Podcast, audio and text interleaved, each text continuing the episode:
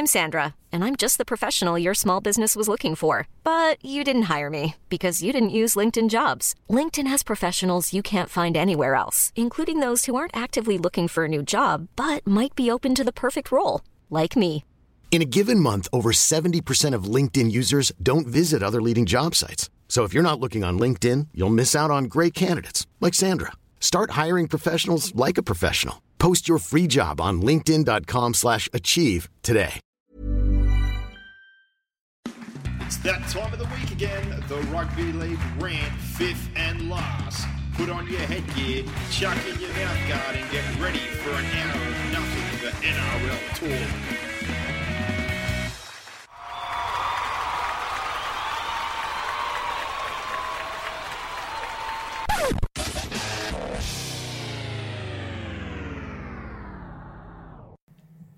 Well, Boxhead, we are back, and after another insane round of NRL football, certainly not lacking uh, drama and plenty of incidents on the field, that's for sure. It's a crazy time of the year, isn't it? We're looking at origin sides Wow. and changes and the fallout from game two, and coaches are into each other, the referees are in crisis. It's just, it's a perfect day to be a journalist, mate. But I tell you what, there was some shit calls on the weekend, Brock, mate. There was some absolute shit calls. There was, yeah. Unfortunately, it involved some of the Origin referees heading into All, all game three. three. All three, Yeah, they were saying. So, Yeah. yeah, wow. Well, Plenty to talk about. basically, uh, we're not going to do our Origin preview. I'm sure a lot of people would have been probably expecting it for this one, but seeing it is a whole week away, the Cleary thing is not sorted yet. As far as injuries concerned, we don't know if Tariq Sims is going to pass his charge. We'll do our preview, obviously, once Yeah, things next week, next are more Monday. settled and closer to the game. Plus, there's going to be a whole lot of hoo-ha and bullshit in between now and then. So, Yeah, Kevy's next- back to not saying New South Wales. Flog. next Monday will be our full Origin preview along with our, uh, I guess, preview of round 17, even though it's a bit disrupted. Tonight we'll be doing our set of six, reviewing the games from the weekend, looking ahead to the shortened round. There'll be no power rankings as we spoke about before, also until we move back to normal rounds. And we've got fan questions back tonight.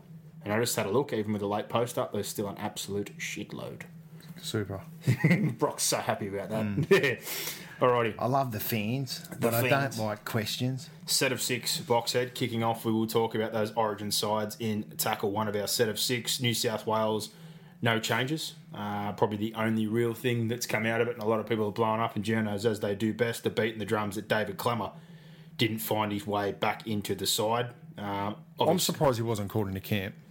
I thought he at least would have been in camp, but they're hmm. saying tonight, obviously, that if Sims doesn't beat the charge, which we both assume is not going to happen, given the edict by the NRL last week about hitting playmakers late that he has, But Newcastle play this weekend, don't they? Yeah. Yeah, okay. snowflakes, chance in hell. Yeah, but Nathan Brown might have said, well, listen, let me keep him, and if Sims is out, we'll release him just because he probably wants him to prepare for the, the game this weekend. That that now makes sense to Well, me. So I'm not what, I'm not surprised. If Sims does get off and Klemmer is out of the squad, well, I don't think Sims is going to get off, but I don't think Sims' best chance is a downgrade. but I was only going to say, just for Newcastle this week, if they have Pearce and Klemmer like they did on the weekend, even though they've lost, they'll lose Glasby and they play without Ponga. That's a big in for They're them to play the Warriors this weekend. That's a massive in.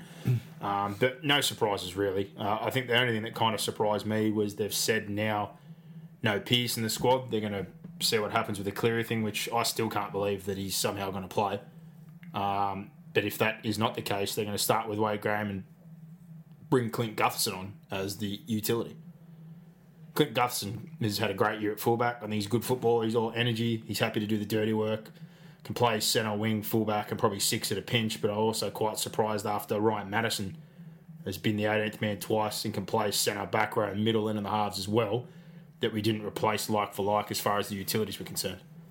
Um, I also think it's just strange more so on the fact, like, again, he, I'm just surprised he was bring- man for two games. Yeah, Klemmer and Pearce were the two obvious ones, I think. That I would have had in. Otherwise, I, agree totally. But If Freddie again, kept the same side, they won by on the 30 flip, points. and everyone arguing about the Klemmer thing. I love David Klemmer as well, and he was excellent in game one. But if you win by 36 points and the only try you conceded was a penalty try, coming back to New South Wales, clearly they feel they're going to give the opportunity to the 17 that did the job for him. And Klemmer will be straight back in next year if he's healthy Yeah. and playing good football. I just think for this game, like you said, they had a hot hand. They tore him to shreds the other night, and they clearly want to give everyone that chance to finish the job. Yeah. So, and by the sounds of David deserve Klemmer, as we said yesterday, we heard him on the radio. He didn't sound all that disappointed. I'm sure deep inside of He him, understands. but he definitely sounded like he understood. The As soon as he went out of the side and, and the other boys came in and they're now fit and did the job, same as Payne Haas. Like Payne Haas didn't do a lot wrong Yeah. in game one. But again, he- he's, he's now only- fit, he's only the first go. gamer, so- Get it, but still, yeah, you know, you, you can make the same argument there. So, yeah, pretty, Yep. pretty straightforward for New South Wales. Queensland, on the other hand, Queensland, couple of changes. Uh, Jarrod Wallace and Dylan. Napa. Napa surprises me. Given the axe, I think Napa, given the way he played in game one and the lack of depth in the front row, surprised me. I'm with Yeah. you on that. I definitely would have brought back Ofahengaue after his game one performance, and I definitely would have brought in Christian Welch, but I more would have done it at the price of the two guys they had on the bench because I thought that Jarrod Wallace and Tim Glasby, in all honesty, don't offer a whole lot of impact or leg speed, and I would have rather had those other two guys clearly uh, come into the side on the bench there. The other one is obviously with Ponga being ruled out, they brought in Corey Norman and Kevy's having a flog fest tonight, trying to play it off like he doesn't know what he's going to do with the side. I think it's pretty obvious. You're not picking Corey Norman to play fullback. No. And they didn't bring in Kyle Feldt, so they're clearly not going to reshuffle the back line like I would have. I would have picked Feldt on the wing, push Gagai into the centres, put Morgan into six, and put Munster to fullback. Because I think you've actually got a real centre Yeah. playing in the centres. You've got a genuine winger who helps out in yardage, and you still But- get better set starts. Going back to the theory that we both got, who's a better player, Feldt or Norman? Oh, well, it depends what Norm. position. It's Norm. Norman's a better player, but Yeah. again, if your forward pack doesn't go So, forward, so I think Kevy's probably going with the argument: just get your best players in and just find a jersey for them. Well- I think the the logical one is they're going to move Munster to one. yeah, the whole talk about Norman. he can piss there- in the wind as much as he wants and fucking play it off like he It's does. dumb. It's just creating more speculation and It's like dumb. trying to distract people who just it's plain as day. It's plain And as a the other- nose on his face. The other talk was in Bayer to centre, which is silly, which is another guy who I hasn't get played it. enough It'd be good defensively, good from And defensively, Morgan but he's to not go going to. And Byers not going to um, make line breaks or offer an offensive threat. So I guess if they're looking at the conditions, I can see why they put them by there from a defensive perspective. But they should be trying to go out and win the game. You've already They've got played Morgan there twice, though, so I don't know where you make that change now. But it's logical. Munster goes there. Munster offers a set start, tackle breaks, a bit of disruption that they didn't get out of Kalyn Ponga. And the big thing we've said it year in, year out, why they're usually a bit underdone in the forward pack and they usually match us, the biggest thing for them is yardage. Well, we spoke Munster. about it over dinner. Munster's their best chance to get their set started on, a, on a good note because he's ineffective when he's playing behind a pack that's not going forward. So at least the he can try and around. start the sets and then create some space for whoever does play If the he's half. effective, Because Norman, if Norman goes to six, Norman's not going to be effective if their full pack's getting murdered. No, but like you said, on the flip side, if Munster starts the sets off better than what Ponga did, and I'm sure he will, as far as he's willing to have a tougher, a tougher carry, uh, that'll get Oates and Gagai more involved into the game and get them a better play the ball to play off because they had rare opportunities in game two to get going forward. Ponga obviously did all he could, but they did a great job bashing him. Whereas Munster's more a physical carrier back. I think he's able to make more out of a shit situation than what a Ponga would in that situation on kick returns. So um, I don't think there's a whole lot of rocket science to that. He's going to be the one. If Norman goes to one, I would think that New South Wales are very, very likely to win this game. Yeah. Otherwise, Welch in. I agree with that. Yep. Wallace out. Napa one surprised me, but Yeah. they're going to have to get off Ofahengaue back in. Napa for Glasby, I know Glasby does a great job defensively, but at the same time, if you're getting guys off your bench, you're looking for him. Napa's got more upside. yeah, Napa starting and getting Glasby's violent. Solid. More solid. But yeah. you bring him off the bench, he does make an impact. He's maybe, Na- maybe he's just had enough of Napa's inconsistency. Well, I think Wallace's games have all been dog shit, so he's probably Ah, put Wallace, himself in a hard situation. But They almost had to pick Wallace with the injuries they had. yeah, not well, not not really. They should have picked Welch, but yeah, yeah. not not a whole lot of disagreements. And again, the, like the other changes, what other changes do you make? Like we said, there's not enough depth there for Queensland No. to make a lot of those decisions. So uh, no big problems there. Tackle two. Uh, the point we have here is just player movement. Obviously, there was a fair bit of talk heading in that there was going to be plenty of player movement. A couple of moves did not happen. There was talk about Flanagan going early to the Roosters. Obviously, if you're Cronulla, very, very smart to knock that on the head given their position this year on the ladder and Shaun Johnson's injury problems. That didn't happen, but they're still looking likely for next season that they'll get him. And the other big move that didn't happen was Tyrone Peachey back to Penrith. Yeah. That didn't eventuate. But there were still a few late moves, besides the ones we talked about last week. Jaydn Su'A is linked back up with Wayne Bennett at South, so he's got uh, away from the Brisbane side of things there. And then on the flip side, South Sydney forward Reece Kennedy's headed the other way to link back up with Seibold, who signed him before he left and had him in the 20s at Melbourne. Francis Tualau is another under 20s player that Seibold had at Melbourne who's been at the Bulldogs, so he's picked up two guys he's familiar with.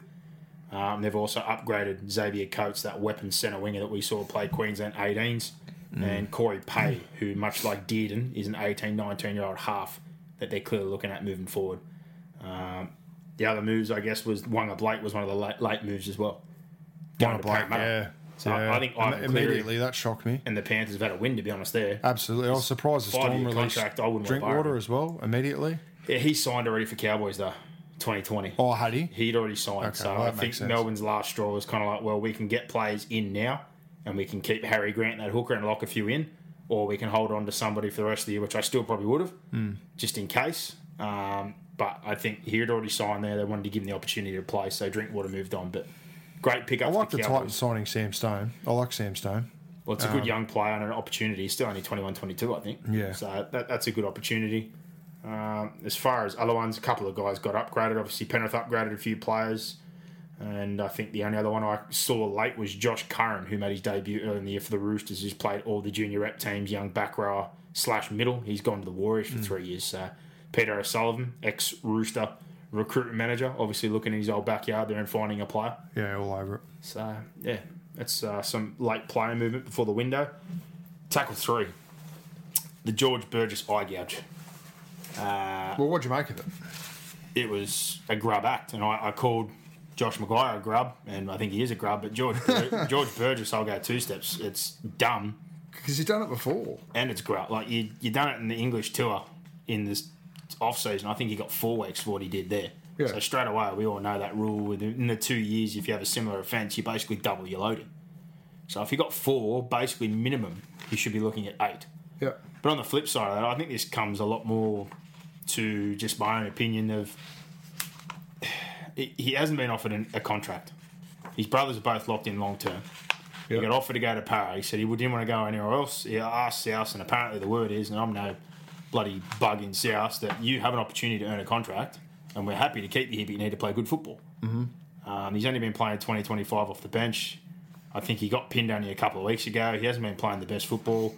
Tom's clearly been playing better, and George, uh, Sam's obviously locked in long term. But I, I think the frustration's got to him because I think by this point in time, they've spent most of their money for next year. They've made a move for Roberts. He knew that Sewell was coming, so I don't think there's anything left for George. I think he knows that his only options now are NRL, which he doesn't want to go, and the Parramatta door is probably closed, or back to the Super League. So to me, not only was it a grub act, but I think it was a way out basically for the rest of the season. I thought it was just a, and I, if anything, I'd be more disappointed if I'm Wayne Bennett and the South team and his two brothers. But I'm also row, disappointed yeah. in Wayne Bennett for basically rebuking it or not even acknowledging the fact that he thought it may or may not be an eye gouge. Like I know coaches Oh, he should. He just should have come out and don't look, condemn their players, but It was like, ordinary. Wayne, give yourself a fucking triple. not asking you to come out and smash him, but say, It- it look, was it was eye gouge. unwarranted, um, silly. Move on. he treated Robbie Farah's face like a bowling ball. I'm I'm shocked he wasn't sent off. Let's just leave it at that. I, you know, a lot of people. It's it's a massive talking point out of the weekend. I'd be shocked if he gets anything less than ten weeks.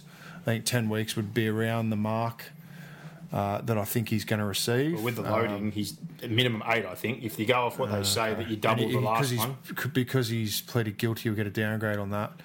Any less than ten, I'd be shocked. Well, again, I, I think even if he is back and they're in the finals, I don't. They'll be calling on him. I think his season's done, Hmm. regardless. And uh, as to what happens moving forward, does he go back to the Super League? Does he change his mind and take another deal here? The kind of money they were talking, uh, like Parramatta were apparently willing to offer him six hundred thousand. Like Crazy. George, is not playing the football that he was when he won the comp the other year. No. In the grand final, if Sam didn't have the story, I think of the broken cheekbone and the years he put in, I honestly thought on the night George was better. Yeah, But at this point in time, Tom is the better of the two twins. George has obviously had some injury problems, those hip issues, etc. But I think he's clearly frustrated and realised that the writing was on the wall. And the other night was just a dumb grub act that is probably going to see him wipe for the rest of the year. yeah.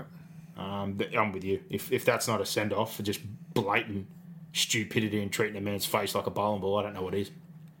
It was Paul, my friend. He tried to wear Robbie Farah as a glove. Yep. And to say that there wasn't excessive force or a dance, he was white knuckling. He was pressing into his face. Yeah, horrendous. So Horrendous, mate. Tackle four. Uh, Green versus McGregor. How good? And the Sims late hit. yeah. What do you think of the hit, firstly? I, he made contact with the head. It was late. I, I thought it was late, but I, I, didn't. I didn't think it was excessively late. I know that he come into contact with the head, and it, The first arm was wrapping motion, but obviously he's come around the corner and he kind of jumped. So I think he's got him in the head. So he's in trouble. He couldn't have done it on a worse week. Hmm. After the NRL just handed down an edict about crusher tackles and hitting halves late. It's definitely not the worst I've seen. Been way worse. But I he's think. put himself in a bad situation. a lot of the replays are in slow motion as well. You Yeah. said that at dinner, Well, which is which is a very motion. very good good point. but I think for I don't think Green, he hit him in the back. He hit him in the he in got the him side. Uh, to I've me, it's a, it's a penalty on field. I think it's a sin bin because Michael Morgan had to go off. How long did Adam Blair get for his shot the other week? Uh, I did he get him get a week I when he know. smoked Roberts, whoever it was? Because But this is the problem. We, um, I, th- I think it it doesn't make the competition invalid, but they're, they're like changing the rules now. we're reactive. Yeah, it's, Sometimes it's different. like rightfully change, so. changing the rules and heightening penalties for certain things where you've had players do something worse and either not get charged or get much less Like a in terms two of a for that was suspension in the heavy, I thought. same competition. I think, yeah, I, I, I don't like it. I, I understand why they've done it. Uh, the tackle, I, yeah, I, look, I think it was late, sin bin, because Morgan had to go off for a HIA and was later ruled out. I think that would have been enough. What what really concerns me is the fact that the on-field referees, the bunker, and then the ma- match review panel have totally different views on that incident. Because it was sent from the referees to the bunker, it was cleared. There wasn't even a penalty on field, was there? No, they packed a scrum. And That's then it. he goes to the match review, and he's he's now going to miss a game. And I- he's getting a grade too. yeah, I, I think he's got a case to get a downgrade. I think I think that's his best hope. Is he oh, no chance of getting Like I said, I, I think he's a snowflake's chance in hell, and mainly because of the edict that came out this week. And Nick Ghabar's overseas, so he's, he doesn't even have the bloke that's been able to manipulate the system a little bit. So to represent him, Mind you, the judiciary, judiciary is supposed to have been free of NRL influence, even if they well, it do. is. It is. It's a legal case, then. So, yeah. It, it goes outside the realms of what we're talking about. But if you the get- argument is whether it's whether the charge he's received is worth worth uh, what the incident was. if he can get a downgrade, he will be able to play. I think you nailed it in what you said to start with. That it's just the week. The week the has, worst week has just has really justified the sentence. And the flip side of that is like Fifita's done some dumb stuff, but his crush tackle last week when he flopped in, I didn't think was like Super, super, bad, intentional as compared to a Mitch Barnett, but he couldn't have done it on a worse week. Yeah. And when they went to fight it on the week where they've cracked down on it, and rightfully so, cracking down on the crush tackle, I thought he had zero chance last week as well. So And then Paul Green's Paul, come in and good on McGregor. for you go. Yeah, you go. because my issue is Paul Green every single week's had a problem. And yes, the referee, uh, the referee's boss has admitted to a couple of mistakes, but he's defended two grab acts by Josh McGuire. Then he's had a shot at Freddie Fittler after McGuire's dog shot at Maloney after that. And like we said before, coaches Well, since the how beginning long of would time. how long would Josh McGuire have got for that hit on Maloney? If you compare the hit from McGuire on Maloney in the last tackle of Origin compared to the Sims one, it's twice as bad. oh, it was worse. Like he didn't. Way he worse. didn't uh, end up He hit him on the jaw. That was intentional. Swinging arm, Yeah, deliberate hit up. to the jaw. Like Sims hits him in the head. Yeah. you could you could argue whether it's deliberate or not. I don't think it was. I thought it I was thought the other one had more intent. to incidental. hurt, Yeah, More intent to harm. I think Sims had an intent to hit, not to hit him in And the, the fact that McGuire's somehow dodged both the eye gouges he's dished out, even though they weren't as worse as the other two, they Yeah. were still eye gouges. So there's more for me just hypocritical. if you didn't hear it, go and go and watch the Paul McGregor press conference. He just it's he just hypocritical, gets into and you encourage your own player behaviour. Like I'm sure internally he might say, you know, something He needs to it. zip his mouth. But oh. McGregor was right to spray him. That was 'Cause great. He's covered up for the grub twice. then he's it. had a crack at Freddie last week, and then he's complaining about, like I said, an act that yeah he did get him in the head, and they are looking to protect halves, but I didn't think it was super intentional. I loved it. And McGregor said he should zip it. Oh, so. He's got a lot to say, doesn't he? He bagged Freddie last Back week. Bagged Freddie last week. Talk about this. He just needs to zip it. He needs to zip it. Love it. Want to see him great. fight. Angry ankle biting midget going after Oh, I tell big you bold what. McGregor. McGregor would just kick him in the chest, and that'd be the end of it. Oh, Spartan kick. Oh, yeah. Oh, oh, big time. Yeah. Flat kick straight in the chest. Wow. All right. Moving on to tackle five. Uh, just some of those incidents on the weekends. Well, we've probably covered most of them. Like You've all got George. right, George. Is that a send off? Do you That's agree that's a send off? Dog and act as you can possibly get, as far as I'm concerned, trying to use someone's face as a hand warmer. So, yeah. Yeah, That's a send off because it's not even like a forceful tackle or an act of rugby league. It's just an absolute grub act. So that's a send off. Yep. The other one, Sims, we just talked about.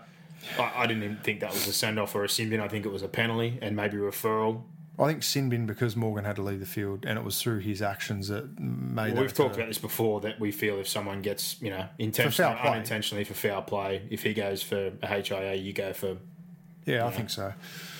Um, the other one was the, the sin binning. Yeah, James. Mate, I've He's- seen worse work on a head on the ground, and then start of the second half, the penalty count was lopsided, but Ashley Klein, like, what are you doing? It was a minute, it was a minute thirty in, two quick penalties on their line, no Yeah. warning, and he's yeah, nah, you attacked his head. I'm like, I've seen again McGuire's two facial attacks and nothing barely been said, but that suddenly warrants a man getting sent to the sin bin. Yeah. And then it was not, it was all over his head and too many penalties. I'm like, mate, we just come back from half time. It's been a minute thirty. Like, are you looking? to torch the game any worse than that. Luckily, it didn't have an effect on the outcome, really, but I thought that was just insane. It was. It, put- brought Brisbane back into the game, and they didn't deserve to be in the game. No, they didn't. And the only other one we have left, and this is the one that shitted me on the weekend, was the Penny Terapo one. I thought he swung that arm on Jordan Rapana's face all the way from Penrith to Blacktown Yep. and smashed his nose in, and I don't think they even got a penalty from memory on field. Yeah, mental. Oh, well, again, someone correct me if I'm wrong. I watched a lot of footy on the weekend, and it's been a bloody busy day as well for work, so I can't remember everything in all eight games. But from memory, he went for the HIA, and I don't even think there was a penalty. No. Or maybe there was a penalty. I don't know. Yeah, So- I- someone feel free to correct me, but I'm just saying. I watched like, the game. That- that- that's irrelevant, mate. It- That, it's that, was wound up. Like hmm. that was a that's a swinging up, and now he's been charged again after the weekend where they get no result out of it. Canberra. Yeah. At the time, I think he's up for three weeks for a reckless charge. So I'm not even talking careless like we're talking about Tariq Sims. We're talking reckless, which means you've exactly that. You've come in Yeah. with that intent, and he's absolutely smoked him one straight in the chops. So, yeah, just a bit of inconsistency as we feel in those kind of areas and some of those uh, actions for tackle five. But tackle six and the last one here, obviously the big news over the weekend about the CTE findings in a couple of brains that were donated from former players, obviously, and rugby league players, and the talk now that more players are going to donate their brains afterwards, which is fantastic because I think a big thing that's overlooked that a lot of people don't actually understand is it's actually really, really hard to identify the severity of CTE or how bad somebody has it until they're actually dead and Yeah. they're cadaver and you can take the brain out At and the put moment. the dye in. So Yeah. Um, James Graham, who's one who's going to be a great case for that, and I'm not trying to make light of it because he's had plenty of head knocks. Peter Sterling. Peter Sterling said uh, that he'd be willing to. I think Wendell Sailor joked the other day that they can take his, but they'd probably reject it. Mark Carroll said the same thing I But think, on the radio. I think there's a lot of players, and rightfully so, that are going to donate their brains, and I think it's only good moving forward for rugby league to continue to be on the front foot. And Mm. I stick by what I said to you earlier in the year when we talk about the protocols and the HIAs. That I feel that even if you pass HIA, like Isaah Yeo copping multiple knocks a couple of weeks in a row and then Penrith resting him, I think was the right action. Yeah. you may have not failed, but you've suffered a head trauma. A head knock is a head knock. Well, y- y- oh, yesterday morning, I was having a coffee, um, watching. I think it's Wide World of Sports on before the Footy Show on Channel Nine, and Melinda Gainsford Taylor sort of got after the NRL a little bit, saying that there needs to be better protocols at junior level, and I sort of thought. Do you know what the protocols are at junior level? Because she obviously doesn't. The, the protocols are exactly the same. The protocols are actually more stringent than what they are at the at, uh, at the NRL level at, at school, if it's um, if it's in if if in, if in doubt, don't go back out. That's that's the rule or one of the mottos. Our older teams Um, we had with you, anyone I pulled as the blue shirt was done. We never put a pl- concussed player back on. No, I- generally once someone's incoherent. Yeah, but we're talking about protocol. Yeah, Our boys at um, Harold Matthews level this year, I know that if they have two HIAs, they're not They're they're gone for the year. But the, the protocol at club football is if you get a head knock, you're done. It's tighter than the It's NRL. over. It's tighter than the it's NRL. So, look, do your research before you make a comment. I thought it was poor because there's a lot of people and a lot of parents watching that, and my wife like Hmm. said, "Really, are there, are there no protocols at junior level?" I said, oh, they're, they're much tighter. So I just thought it was. I thought it was poor comment. Just from a participation perspective, the impact that they may that may have only impacted one in a hundred, but I, I didn't like it. I think rugby league's doing going over and beyond in terms of what we're trying to do for concussion and bringing in things. And you know, even this week we've moved, and I don't agree with changing rules during the season, but I can see why they've done it. So I thought it was poor, uh, but I think it's great that a lot of these players are donating it, donating their brains. I also think that rugby league how do I say this? I don't think we're protective of ourselves when it comes to concussion. I think we're quite open to the fact that we're a contact sport. Yeah. Players do get injured. Uh, and we, we're embracing the fact that, yes, our game is a collision sport. There is concussion, and we're trying to do as much as we can. Yeah. The reason the NFL got into a lot of trouble is to because they, it. well, they denied it. Yeah. They actually denied it. Mate, they covered up real evidence. Um, they that did. It was happening. And and we're more worried about the dollar issue. and the business rather than addressing it. So, I think the the wider and where this is heading uh, from a player welfare perspective and also through a research and CTE perspective is that we're going to get to a point where players may have to sign a waiver.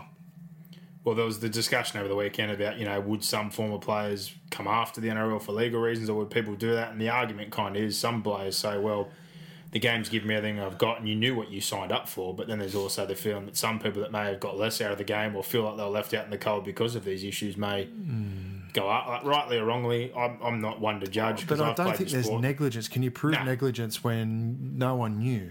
Well, and they were sending players back out. And it was I guess that's players it. also need to be protected from themselves. Correct. Yeah. Correct. Anyway, moving on. I, look, I just think the all the players and the way that that was embraced uh, was fantastic. And I well think- all involved. touching mainly again on what we say right now. The protocols and this and that, I think all of it is spot on how it's done. My point earlier in the year though was more that if you have multiple head knocks, in particular for two reasons. For the players' welfare, but also when I feel sometimes clubs are taking the piss when they don't have a head knock. That if you get multiple in a row, and people do try to abuse it for that reason also, that they have an automatic week off. Like the applaud the Sydney Roosters for the, the head knocks that have happened to Luke Keary and giving him the time off as well. Like, I, I don't think NRL can be doing much more than what they are. No, and I agree with you. Uh, um, yeah, good step forward. Uh, good by the game in general. But that is our set of six before we move into our game reviews. Like I said, no power rankings for this week until we get back to four rounds. But speaking of power, a big thank you goes to Penrith Solar Centre, one of our excellent sponsors on the podcast, Boxhead. You've got a system. I've got a system. The old man's got one. It's an evil. Oh, it's a necessary evil. It's not evil. It's a great thing in this modern world. Bills are only going up. I work for one of the electricity mobs, and let me tell you, it's all about dollars and going private. So I don't think bills are going to go down anytime soon. So the best way to get on the front foot is with Penrith Solar Centre. Install something, help yourself, and you know what's worse than seeing your team cop the wooden spoon this season? It is getting slapped with one of those rising power bills that put you more on edge than an Origin decider. Penrith Solar Centre are Western Sydney's leading solar specialist who are helping local families take control of their electricity bills.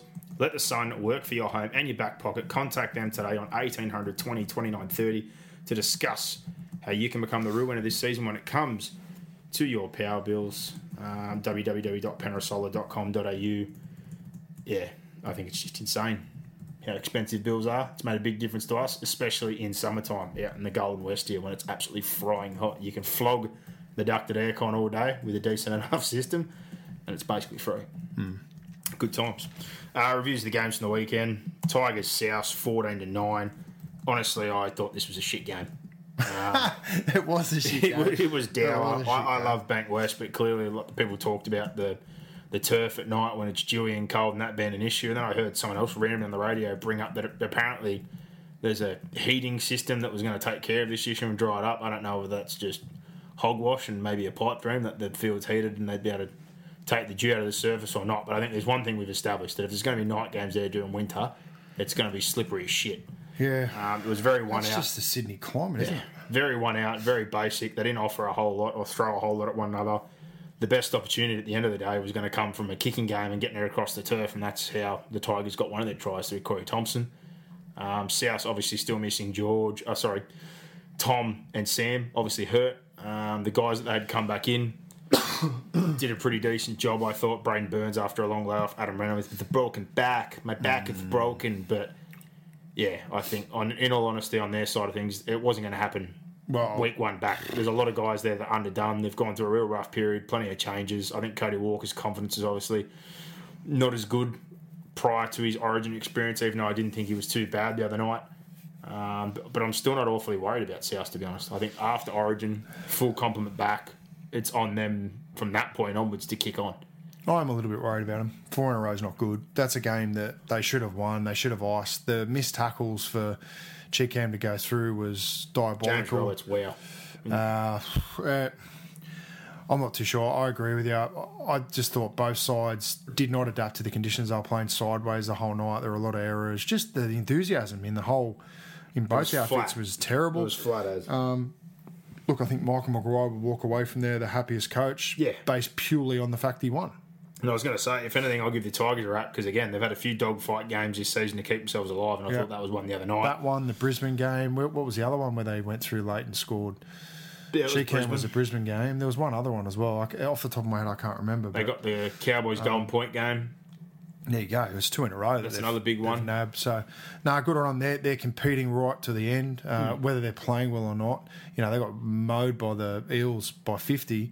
That's about the only poor, really, really poor performance that I can think of. The the, Canberra game the other week was pretty disappointing. Yeah, that one as well. The, That was sorry, the, sorry, yeah, correct. The two previous at Bankwest, the Bankwest Hoodoo is now over. So They got themselves out of they the run into the Roosters this week, which will be interesting. I'm going to I'm going to go to that game on Friday night. I think one thing that impressed me the other night, I thought South opened up particularly the first 30 minutes on that left hand side mm. where they're so dominant, where they like to shift to, but I thought the Tigers scrambled quite well and defended their line.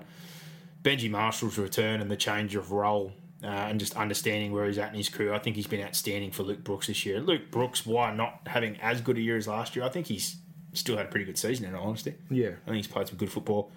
Ryan Matterson every week. I know again you, we say some names over and over again, but it needs to be said. I thought he was great. Twile was great. Uh, Corey Thompson's taken every opportunity there at fullback. I think he's doing a better job than what Moses Mbye was, giving him some uh, energy coming out the back end of the field. Not He's a, he's a very underrated player, Corey Thompson. He is. He's Very, very underrated player. very solid and Full of effort. Chee Kam very handy off the bench for him. You've got a guy with that kind of speed, size, and skill who can play again centre, middle, lock, back row. He's one of these guys that's come through the grades with the ability to play multiple positions. Yep. So it's he likes having a big bench. Maguire and he, for most part, he didn't want to have two hookers on the bench. I think Liddle's more there because they're preparing for the future, but he's also got a very handy middle slash edge back line player there that he gets to use in Michael Chee Kam, who they've re-signed. But Yeah. yeah, two huge moments for him this year. Two massive moments for him this year. Oh yeah. South, four in a row. Uh, yeah, I think the big thing get Sam back, get Tom back, get to this period and rebuild that confidence. And James Roberts definitely needs to start playing some better football. I know Wayne's got him there for a reason. We know how good he can be with the football, but defensively and just his involvement so far, I think has been bare minimum. Um, for the investment they've made, they need more. Yep. They need a lot more. Yep. Absolutely. Dragons, 22-14 against the Cowboys. Uh, in all honesty, I thought the first half they looked like they didn't know each other. They were clunky as all shit. I know there was a massive disruption pre-game because there was a huge accident on the M1 and players were struggling to get there on time. Oh, is that right? Jeremy Latimore had to hitchhike a ride and ditch his car and hop on the back of someone's motorcycle. Really? Matt Dufty, I think, rocked up. They said half hour beforehand. Uh, and on top of that, Vorney, I spoke to him, had a dodgy feed. He was borderline shitting himself. Oh, he threw super. up in the change room. He threw up on the field during the warm up, which made th- Oh. three other guys throw up. yeah, so after that, and speaking to him, I could kind of understand more the start of the game. that does but, make sense. Um, yeah, when, when the big fella had some chicken salad bowl and threw up, and three other guys threw up the warm up, you're not off to a good start. So I think I'm Yeah. gonna be sick. they looked flat. They looked disinterested. I thought, in particular, again, those Origin guys. Until I got that story, I thought they were poor in the first half. Their forward pack and their halves looked like they, did, they didn't know each other.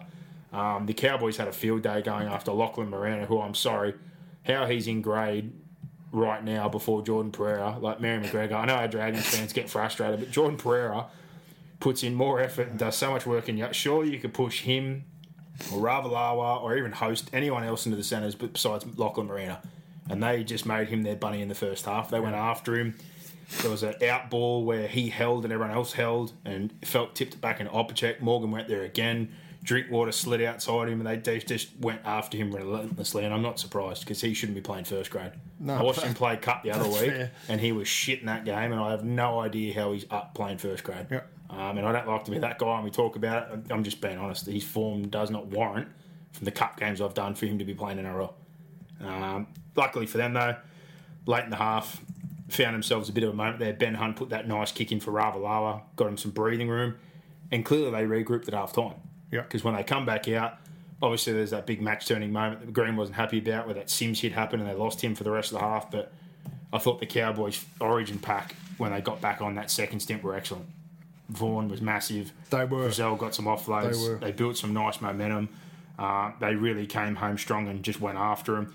I think Drinkwater, why I love him in attack and he offers so much with the ball, good set of hands, really dangerous running. As a fullback who's only transitioned there in the last 12 to 18 months, he's got to be better on his kick positioning. They caught him out twice. There was also a contest he didn't really commit to. Um, Dufty scored off one of them. So he's going to be a great handy pickup for them, but that's just something that needs to probably be worked on a little bit. But obviously, with Morgan off the field, it was on Clifford to take control of the game. I thought he had a couple of nice moments at the back end of the game, but the Dragons just came after him. And Yeah. the big thing was they scored a couple of times off last tackle. Yeah. So they were willing to chance their arm when it mattered. Um, and yeah, they, they got him. They got him in a very important win. For the Cowboys, I think devastating because they're on six wins and they're still within reach, but they've now lost three close games in a row. And They have, yeah. That, that would really, really hurt. They lost the Golden Point game by a field goal. They lost to Manly by two when they ran out of interchanges and had some horrible injuries, and now they've lost this game after leading. Yeah. So that, that's three. There was the Melbourne one earlier in the year where they were very, very close. There's, there's been a couple of games, and you need to win half of those at least to put yourself in a position where they could be on eight or nine wins. Yeah. Instead, they're on six, and I still sympathise. Taumalolo gone for a long period. McLean injured, not having Bar before this set. Like they've had an absolute shit fight and disruptions left, right, and centre. Yeah, yeah. But the question is, at what point is it too late? That was just a must-win game for the Dragons, wasn't it? It was Oh. probably well, like you're saying, it's probably a must-win game for both. But That There's a huge logjam, but this created that logjam even further, along Yeah. with more results this weekend. But uh, the Dragons have given themselves a slight heartbeat for the Cowboys. I think they'd be sitting there just wondering when their luck's going to turn. Because obviously you've got to make it happen, but it's one of those years. They're, they're going to be the side this year that you look at and go, shit, they, they lost a lot of close five or games. six close games. the Tigers, the injuries. Tigers at the moment look like the side you're going to go shit. They've won a lot They've of won close all close games. games, yeah. Started to flip it, but um, yeah, that forward pack second stint, the Haas were much better. Norman makes Hunt a better player too. Yeah. When Norman's there, that's one thing you see. He just makes him much better player. I think Host has really improved this year. Him and Lawrie in particular have come on leaps and bounds. Think they're doing a good job. I think there's a couple of guys, yeah, like I said, though, a couple of weeks ago. Top 30 needs to be managed better. How Moran is there, I don't know. Leilua, after more of what I've seen, I don't know moving forward if you persist with him. Latimore's got to retire after this year. I know he, he does a lot of good off the bench and he puts a lot of effort in, but it's at a point that they need to do a better job with their top 30. Yeah. They need to go get some more fresh blood and players that they're going to be able to trust and uh, put into those key positions. So, Cowboys, Drinkwater, not a bad start. Taumalolo, massive as always. Clifford, one of his better games, even though they, they didn't get the result. Uh, I was also impressed by Shane Wright, the back row. He's been there for a couple of years. He's been limited opportunities, but I think he, he looks like a bit of a footballer. So, quite impressed by him. Storm Roosters, 14 12. Uh, plenty of late changes, more so to the Roosters, more so than Melbourne. Uh, Melbourne had a couple of late changes with Olam going into the centres for Marion Seve, and then obviously Hughes pulled out. They had Papenhuyzen, ready-made replacement, and my God, did he have another cracker Yeah, he did. of a game. But this game was almost opposites both ways. I felt in the first half that Melbourne were pinned on their line, and the Roosters had the majority of the good football and tried to play a lot to Melbourne's right edge, which has leaked the most tries on a right edge in the competition. But they loaded up extra numbers and seemed to solve most things and turn them away. And then they transitioned one of those sets into that nice try where Kenny threw the early pass to Addo Carr.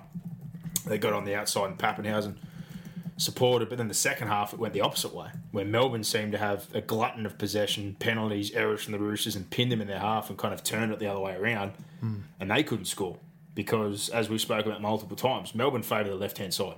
yeah. They're not trusting Croft. They're clearly not going to go there. They run everything basically to the left, um, and it's quite easy to account The. Roosters solved it, It- they? It's it's back to where we were a couple of years ago when we were talking about Cronk with no Slater and we didn't have a second half and it was Cronk and Smith when Billy was injured and obviously Widdop had moved on.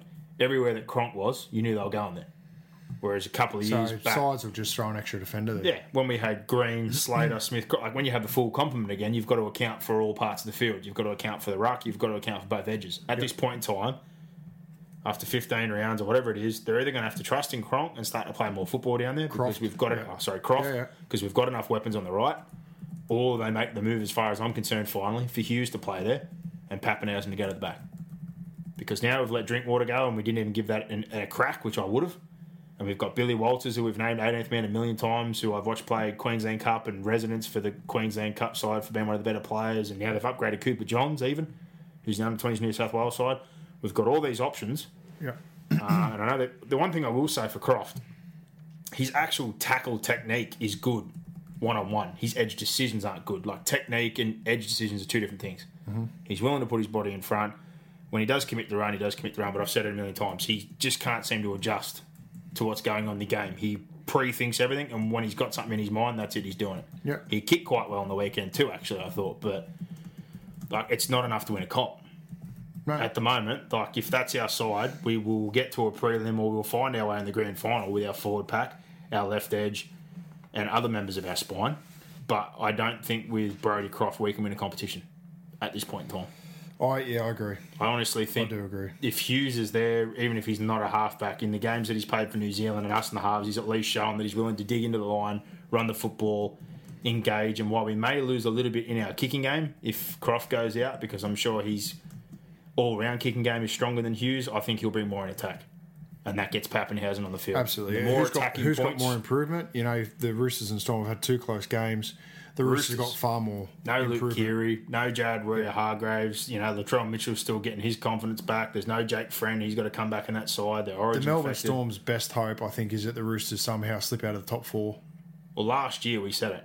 To, I said it to you, week one. Us beating South is the reason we made it to the grand final. Yeah. Week one, South had every opportunity to put Melbourne to bed. They made critical errors inside 20 that gave Melbourne their few opportunities, and Melbourne took all of them.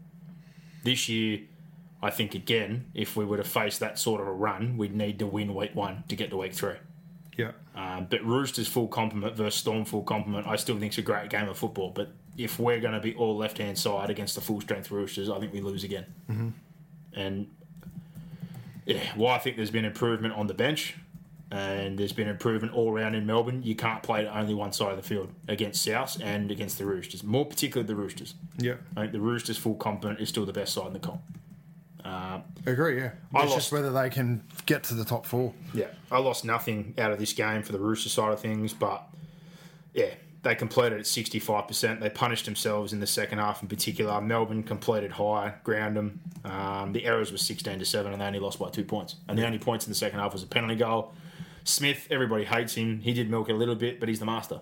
Whether you like it or not, he got Radley caught up. He got that penalty. He knocked it over. And the last 10 minutes, they scrambled their ass off in their own line when the Roosters threw the kitchen sink at him. Yeah. Um, I thought Tedesco had another absolute perler. Taukeiaho, Joey Manu slowly building a bit more confidence for Melbourne. Papenhuyzen was huge. Smith again, and Dale Finucane thought was another guy who was a pretty good standout. But um, that game is always a cracker. I'm still pi- I'm still pissed that it's not in Sydney. Like I know it's great for Adelaide, but sixteen thousand. Come on, Roosters, bring it back. Come on, mate. I want to go watch that game in Yeah. Sydney. That's that's of all the games we talk about in Sydney. That's a game we would go For to. you, yeah. Oh, well, if you Oh, wouldn't okay, go to Storm, okay, that's yeah. a ripper of a game. But yeah, Manly Titans, thirty Oh, to twelve. please. Bit of the same old box head. Yeah. I'm sorry Same old shit. We're the worst team in the comp. you There guys, you, So, conceded that early shit try where Sironen got a one on one with Roberts and Roberts both, just didn't make a tackle Yeah. on his inside shoulder. both your edges are, are woeful. And as much as I love Brian Kelly in attack, again defensively he's, he's awful. But to have Roberts, Cartwright, Kelly all on one edge defensively, even though there's not much else you could do with the players they've got, hmm. yeah, that's not stopping much. But the biggest issue, they conceded early, but then they had a 20 minute period there where they kind of held on and they fought and they fought. But the, the issue was, I just felt like they were holding on. Um, missing Arrow was huge. Arrow is the absolute key to that forward pack. Ryan James as well.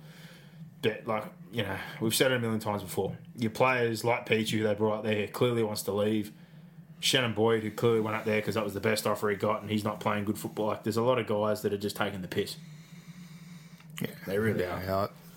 Based on the players and the roster they've got, um, I, I replied to something. Scott Prince put something up on um, Instagram. I think it was just good to be back at the old stomping ground. Remember the good old days. And I, I sort of replied and said, "Well, we could do with you out there because we've got um, a halfback on a million dollars and not playing. We've got a centre at Origin who should be playing Origin that's." Doesn't want to be there. Signed a four-year deal. Doesn't want to be there. And we've got a prop who's got the slowest leg speed, former international prop, who's got the slowest leg speed in the competition, who's just not effective. And we're paying those three probably close to $3 million. Just, again, effort areas. At least 2.5. Basic defense, get yourself in front. Both their edges got burned. The second try was the same thing again, like just a simple quick play of the ball. They isolate Roberts, Cartwright, him, Kelly on that edge again, holding on your on your goal line. If if you shattered or you're done or you caught for numbers or there's quick play of the ball, you just jam and rush. Look, we bashed uh, Manly at Brookvale Oval about a month Yeah. ago, right? And Manly were just off that night because that was an it was an outlier. The Titans, a few things stuck for the Titans. That was such fake form going into this game. Manly did this in first gear. Yeah, they, they didn't get out of They first. did it in first gear. They could have done a lot more. They were. They could have put seventy on the Titans if they really wanted to. Des Hasler apparently sprayed him in the second half through the trainer, and the commentators were laughing about it, saying he was harsh. But they conceded twice. Yeah. At the point where he sprayed, just before he sprayed them. Yeah. So they conceded twice after that. Manly now, like back. they're they're in a very, very, very good position. 100%. Very good position. We questioned their depth, as did everyone. We said their 17 had some good players: Taphouse, Vanilla Blakes, Coruscant, Yeah, no, no, but we didn't we didn't question But we worried about depth. didn't question their team, their the depth. depth is done. a I thought they'd job. improved, but man, Des Hasler's done a fantastic job. And they've found And when you consider that Cherry Evans has missed a considerable amount of time, so was Tom. Their best two players. That it's unbelievable where they sit on the table. And said it again. It's one thing finding depth, but they found better players. They found Corey Waddell, who's coming to their side. Especially they the shit with Trent Barrett to find a spot. Just Cust. all of it. They got good out of LG for Christ's sake, who struggled a little bit. Yeah. Now he's been taken by Cust, who they found a long term partner possibly here. So, you know, Coruscant misses the weekend. I think Farner's been playing better. And he's made Coruscant's form better They this also year. had the Dylan Walker distraction, him not playing. They've, they've had Salary they've had plenty of reason to just not play well, Manly, and they've been quite the opposite. They've been great. Um, and again, Moses Suli had all those problems. He's playing all right Yeah, football. too. Joel Thompson at 30 31 playing good football. Curtis Sironen, I always thought was going to be just one of those guys who had all the talent in the world and pissed it up the wall, has been playing great football. Yep. And it was his 100th game on the weekend despite all the injuries and hurdles he's faced. Uh, he had an absolute pearler. But Yeah, he did. yeah, I, I think similar to what you said, they could have done Got a more. double and got sin bin in his hundredth game. They, they could have done more if they really wanted to. I thought they let the foot off the accelerator. My point is, is not not to take anything away from Manly. No. It's to highlight how bad the Titans were, and if you're a Manly fan, I'd be getting a little bit excited. But they could have. They got my big issue again. Defensively, it's not just one area. They got you everywhere. Hmm. Semi got burned in a one-on-one that he should have made. They got him on the left-hand side where Taufua crashes over. They got him inside their back row and half on that other edge. They rolled up their mid. Like there's not one area where they couldn't expose you if they really wanted to. Yeah. Uh, but for Manly, another great win. Put themselves in a really good position and post Origin getting back all their three players. If Tom and DCE stay healthy with the extra depth they've found and the players they've found, uh, they could I'll say this about Manly. I I think the only two teams they can't beat on best form is Melbourne and the Roosters. I think they can beat everyone else. Well, they can push for the top four now if things work out well. Um, they've put themselves in a pretty good spot. So I don't think Manly can win the comp in short, but I think they've overachieved by an absolute Oh, country mile. massively. And I think they could find them, find themselves if things go their way in a preliminary final. Yep. It wouldn't shock And me. I think I said as much earlier on when we talked about that depth they've found. So good win by them. Titans, I think Brennan's days are Titans, numbered. mate. This mid-season review is a whole crock of shit. I just say pull the band-aid off. If they're going to punt it, rightly or wrongly, the issue is who they're hiring. They're battling to make And if Mal Meninga's in control and they're going to hire Kev Walters, well, fuck, good luck. I don't think your future's looking any better. And again, we said it the other way. As much as I like Kallum Watkins, I think they've bought in too late. Yeah, I agree. I don't think the moves they've made are I'm a getting any massive, better. massive Rhinos fan. He's one of my favourite all-time players behind Sir Kev. But yeah, Yeah. All right, moving on. Newcastle 26 12 over the Broncos. No Pong and no worries. Klemmer comes back with that injury, gets needled up, has an absolute barnstormer. Um, again, they got back to what got them on that winning streak, as far as I'm concerned. That defensive attitude, that push, all their middles doing a good job, and just grit. They're a real rugged side. When they buy into that, they're great. And they frustrate the shit out of Brisbane. They got they Brisbane to bite and niggle. Brisbane's got a lot of like flash and a lot of highly rated players, but guys don't like copping it. no. And they've got to realise, like we find out with a lot of people, you're playing rugby league. It's contact sport. If you don't like people fucking getting stuck in you, give it back. But your Pangai Juniors and a couple of those guys didn't enjoy getting lipped up by Newcastle. And I think Newcastle's gave it to them. 18 zip at half time. Uh, their right edge in particular has been pretty ordinary, very passive. Shawnee O'Sullivan, Shibasaki, or Schwain as I like to call him now because he looks like the guy. Character Smouse out of Angry Boys by Chris Lee, if you have a look at that little afro. um, yeah, when, when you're on your line, we spoke about this before whether you're man on or not, there's only one place to go. You've got to come forward, cut down time and space. If you're going to slide or be passive, you're going to get beaten. All ends up. Kurt Mann drifts across, fends two players off, gets Gillett, O'Sullivan, and Shibasaki all to bite in so he can throw a one handed pass to Edrick Lee. Like, Yeah. there was nothing doing for that. to Like, they the commentators blew up. Like, oh wow, what a try! If you're a coach and you go back and watch that video, Yeah. and you're in there, if you're Anthony Seibold, that's like just fucking kick a hole in the wall style. Like, that's You're putting your walkie-talkie through the window. Oh, and just yeah, they, they pulled them to pieces. They really, really did. They had offloads. They weren't stopping the ball. They scored again there with Fitzgibbon off the back of offloads inside twenty. Um, I, I, the one that got me actually later in the game, and I thought was ridiculous. the obstruction penalty on Kenny Dow when he cut back in field. He went behind one of his players, cut back in field, but didn't impede. And he, like common sense has to come into it at some point. There was he ran back into Brisbane players where he was about to get tackled, but they've just Ashley Klein just blew the whistle instantly Yeah. and shut the whole thing down. It gave the Broncos an opportunity before half time, which didn't pay off. But the second half couldn't have started any worse. Jamie Burer, 18 0, drops the kick off.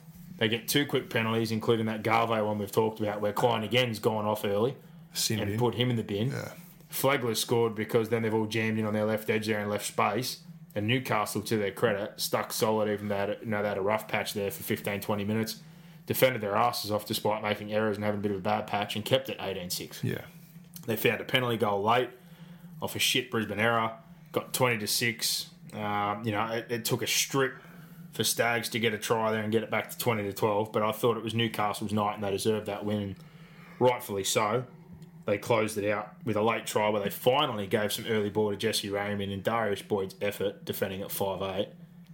Like, wow. He looked like he had two left feet. He plant, over he planted, he leaned forward and he stuck his hands out and wondered why he got beat. And they obviously had a reshuffle when Richie Kennar went off early, which I heard a lot of people carrying on about again in the com- uh, the commentary. But on the flip side, Newcastle lost Edrick Lee early and they covered up perfectly fine for it. And the wing is the, the hardest spot to cover. Yeah. So David Fifita was out there with Darius Boyd playing in the set. Like, yeah, they had a bit of a reshuffle, but the first up contact and effort from Darius Boyd was disgusting. It was terrible. He didn't even try to engage. So for Brisbane, uh, you know, Better luck next year. it's it's all about next year. But I will say one thing, and I blew up about this earlier with you. I'm sick of journalists as well, just belting this drum that you know this is the premiership side, and Wayne would have won with this. Like Wayne took this team to the finals last year. They got their asses handed to them first round by the Dragons. Mm. All the players that they're carrying on that they've let go, the journalists again, like they're superstars. Nick is not a half. He's a utility, all right. They weren't going to pay him the six hundred thousand dollars. They let him go, mm. rightfully so.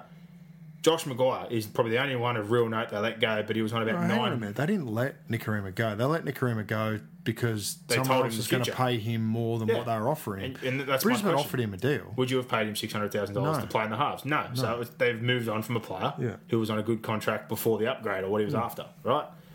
McGuire's about the only one of note they let go, and they did it for a good reason because McGuire's money, nine hundred thousand dollars at age 30, 31 for a guy who's not an impact forward, he's a leader and a defensive guy and tighten things up, is what gets you. But he also spends a lot of time on the sideline. Exactly, but he's the one that gets you Pangai Junior, Haas, Lodge, etc. Yeah. to stay around. So they've clearly made a decision for their future. The Kahu mentions again, good footballer, but they're carrying on that they've lost an in, like a superstar. Oh, he's an international. I'd take Shibasaki and Staggs ahead of him any day. Exactly, and then the Roberts, they're carrying on again. You got a guy who got fucking blitzed off his face, got carried over at a nightclub, he's and thinks he's better than the rules because Wayne Bennett made it that way. They're two different styles of coaches, and clearly he wants guys that are all equal, willing to do the work and buy into the group environment. He's cutting out anyone who's not a part of it. Yeah. So I don't know what everyone's complaining about. No. I wouldn't pay six hundred thousand for James Roberts. Clearly Wayne Bennett will because he'll buy into his system and do what he wants. Well, he'll How's pay. He'll out? pay. He'll pay him because he got Inglis's money. That's why. Yeah, but I'm just saying, like for what he, Who else is he gonna spend for what he on? brings to the table? I don't want James Robertson that money. No, I agree If he's not going to buy it, Jaydn Su'A, I had a massive rap on last year, but clearly he again is not a fan of the way things are going and having to fight for his position. He's left as well. Anyone that doesn't want to be there, if I'm Anthony Sebo, get the fuck out. Yeah, that's right. That's I'm sick of like journalists are carrying on like, oh, he let all these play like it's Of course, he let him go because they're building for the future. They said this. Yeah, it's a he's five year deal. it. They've got a very young side. Tommy did look positive a couple of weeks ago. They've upgraded Cory Paix, another half who's 19. Uh, they've got Herbie Farnsworth, who's a fullback centre winger. They've got Xavier Coates, who's likely to play this week, an 18 year old's about to come in. I know a lot of people tipping to win the comp, and when people's tips don't come true, they just find other ways to blow it up, make it a big deal. Look, I, I, I tipped him in Yeah, the comp. know, I'll tell you two things that Seibold's not going to say publicly. Number one, he was left with a side. He walked into a side that was well underdone in terms of conditioning, strength work, core skill. That's very difficult to make up as a coach. Number two, he walked into a cap that's a fucking schmozzle. Well, a salary cap part of the that's a schmozzle. Yeah, but he's not going to say that publicly. No, and they've still got two shit contracts there they can't get rid Whereas of. you know Wayne will sort of he's been jabbing Seibold, just little jab, little jab, little jab here and there, and uh, I think Seibold's just got to hold his nerve, um, regardless of what happens this year. Uh, I'm shocked at where they're at, um, but I I made that prediction based on them having their best side on the field and everyone being happy and cohesive and them all being fit and firing and etc. And that's obviously not what's happening there. So he's he is managing that situation as best he can. Um, and he's doing it cleanly too.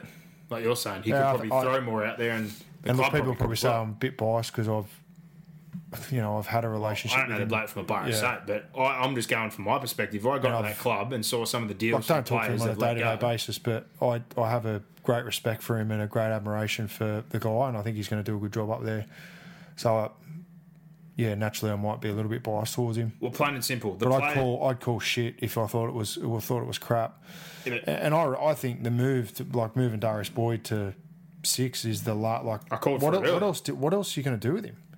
it's either that it's either perform there or go. Like you got to drop him. the last thing I had, and I said this earlier, all right, I said this to Blake today as well. We're all banging on that Wayne won him a comp. They got close in 2015, yeah, but they didn't win. Last year with that team and the players they let go of, bring all those guys back in that is dropped. Are they going to win the comp?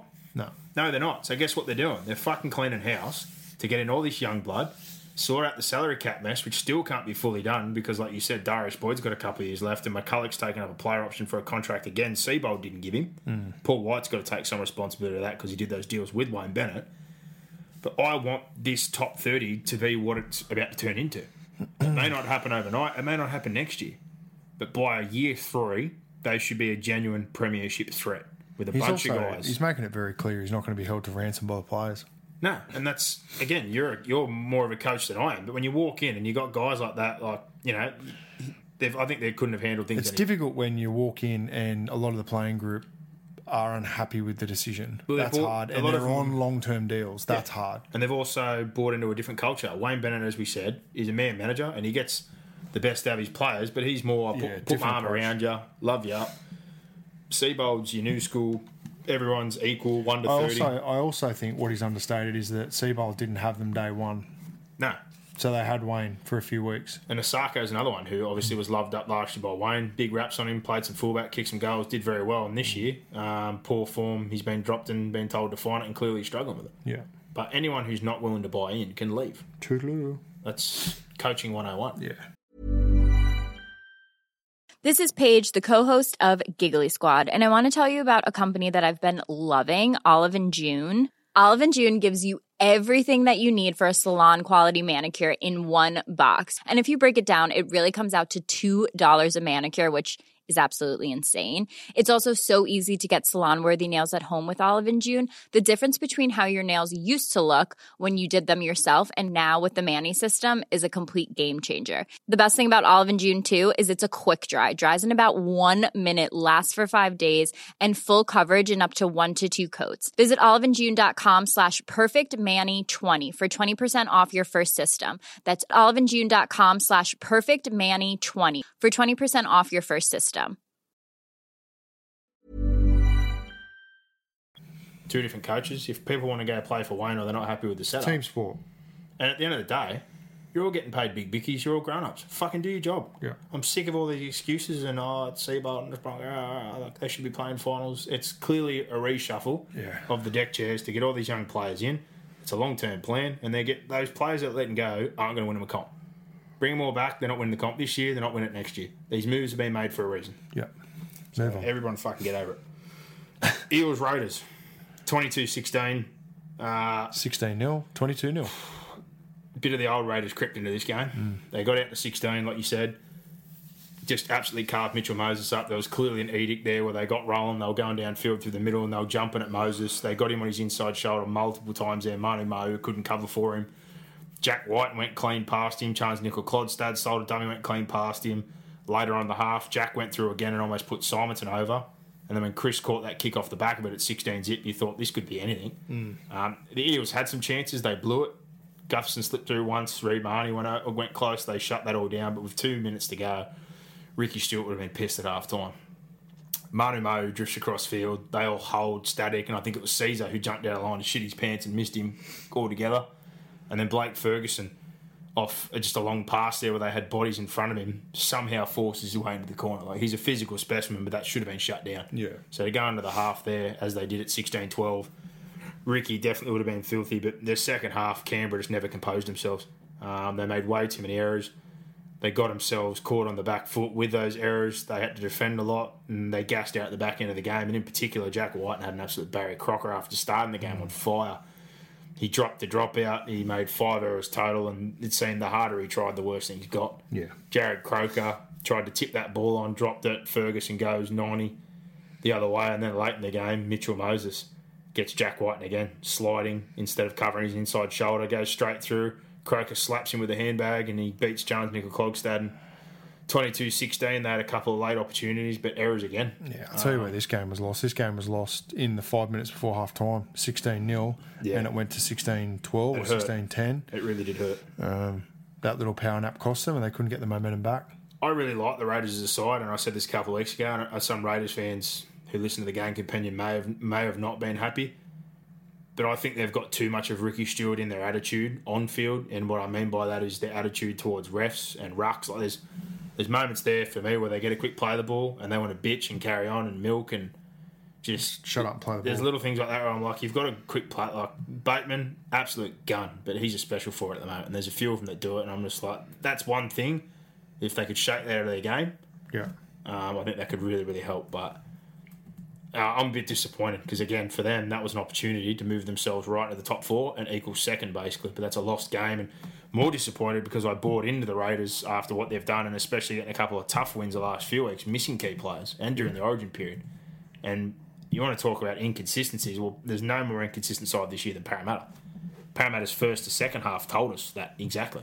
16 0 down, two late tries, but then second half, come home over the top of them, score a couple of tries, just look like a completely different team. I don't know whether they're coming or going. Um, you know, their, their record's almost 50 50. But again, I, I don't see them challenging for the title. The Raiders, I, I genuinely said the other week, I put them in that second tier of Newcastle and the Sharks, but much like the Cowboys, I think this was a missed opportunity for them. They're, I think they're definitely going to feature in finals football, but this was a real good opportunity to solidify a spot possibly in the top four, moving in out of the Origin period where they have the bye this weekend, and then coming back full complement the week after to kick on home. Um, but I think they really let themselves down, and I, I really do like this side. I really do. But there's just yeah, that was disappointing. Yeah, was, no, no doubt. Moses, uh, better second half. Gutherson had a good game. Ferguson, um, good game as well. Manu Ma'u, and they're obviously getting more out of some of those forwards that disappointed last year. I think Kane Evans is slowly starting to play some good footy. Dave Gower, since he's been put on the bench, and Terepo's been playing good, but he's obviously looking at a bit of a spell now after that swinging arm that he brought all the way uh, to Rapana's face that didn't get him much of an advantage for Canberra. Uh, on their side of things, I thought Jack, despite the errors, had a good game in the first half. But Parley's been good all year. Nicoll-Klokstad for the price tag close to buy the year. He had 290 metres and an absolute cracker again. And Bailey Simonsson's slowly uh, growing on me. He, his game's been getting better and better. He's plenty busy. Yeah. He's good on his feet. Yeah, he was pretty solid again on the weekend. But uh, yeah, tough one for the Canberra fans out there to lose that one. Absolutely. Warriors Panthers now. The way Penrith started the year, and again we talk about issues and noise and off field and within the club and leaks and assistant coaches and coaches and board members, sex tapes, fucking swapping the coach out. Not any more could probably go wrong at a club. Uh, they, Gus, they were, yeah, they were yeah. playing dreadful. They grabbed a couple of shit wins and then they lost five in a row, and you just thought this this is a bonfire. This is all downhill. This is done. Maloney's leaving the club, going overseas, which is still probably on the cards, but he's not happy. Everything's not good. And then they get to a point where it's just like Ivan said, "I'm going to start talking to individuals, see where their heads are at, what they want to do, where they want to go forward, what they think's wrong, etc." And obviously looked at a couple of guys that were awarded big contracts before he got there, and they started making moves. We've seen Brent Naden come in, we've seen Mitch Kenny come in, we've seen Brian Totler. Uh, Waqa Blake's just been moved on. There was talk that Campbell Gillard could possibly flick if he doesn't step his game up, which he's doing a better job now. But clearly, he's just looking again to change the tempo, to change the culture, and get things heading in the right direction. And with some of the injection of this fresh blood and Liam Martin, another one, They've now won five in a row. Mm. Given that two of them are against two top sides that had a shitload of injuries and were origin affected, but you've still got to win the games and you can only beat what's in front of you. But they've beaten Parramatta in a dogfight on a Thursday night where they were desperate and needed to win. They got Manly on another shitty Thursday night out here in Penrith in the wet and the cold. Uh, Roosters, Rabbits, two close ones that they needed to scrap out. And now in a, a game in New Zealand, post Origin, where not more could have gone against them or gone wrong. They had a try called for Fusitu'a where it was a no try. They had a sin binning for repeat infringements, which was fine, but then they've had another sin binning on the back of that for an absolute bullshit play, which I have no idea how between the referees and the bunker they couldn't coordinate. That Rogers already knocked the ball on, then he wasn't tripped over prior to it. So whatever foul play they thought had happened didn't even happen. No, it didn't. Before, like it's He, he looked like he tripped over his own feet. If anything, it was incidental contact. Like fuck, it, but he knocked it on before he even got to him, so it had no effect on the play. Like it's Yeah. insanity. They, they had two different players in the bit, and again, Penrith copped a bit of a, a gift, but at the same time, probably a bit of karma, and rightfully so. That Liam Martin got back on the field somehow a minute and a half early, but Mm. Luai never should have been binned in the first place. But to overcome a 16-6 deficit with two players in the bin and a try called against you, It's the Houdini of the year. That's that's the game. ridiculous. Going, how the hell did Penrith win that? And it's as much on the Warriors as what is it, it is on Penrith. That's another one for the Warriors we look at. And how the Oh. fuck did you lose that game? That's why you just you just never bet on them. When they should absolutely slam dunk win a game, they lose it, and when they should absolutely slam dunk lose a game, they win it. Well, you know what I loved about Penrith and this? luck. Their start, like, not only is that defensive intent and attitude, all those little things back that we said, but these young guys have sparked up a few of the old guys that needed to find a bit of fire. Josh Mansour had his best game of the year. Yeah, agree He's fired up. James Maloney's obviously fired up on the back of some of these changes, and we saw it in Origin, and he was instrumental again the other day. Brett Naden was their captain four or so years ago in the under 20s, an Australian kangaroo, gone the long way around the mountain, come back, not part of the top 30, getting a crack by a dispensation from the NRL, put on a development deal, now in their top 30. Runs an absolute cracker of a try in for that 80 metre effort at the back end of the game and snatches one out of the air from Roger Tuivasa-Sheck. Like, they were awesome. Kikau is just such a weapon on that left edge as well. Like, and the other thing that's back is the adventure in their attack. Was second phase in the weekend. There was offloads. They were risking it to get the biscuit. The set that led to that Naden play, I was absolutely blown away. That they were pummeled by the Warriors for three or four tackles there.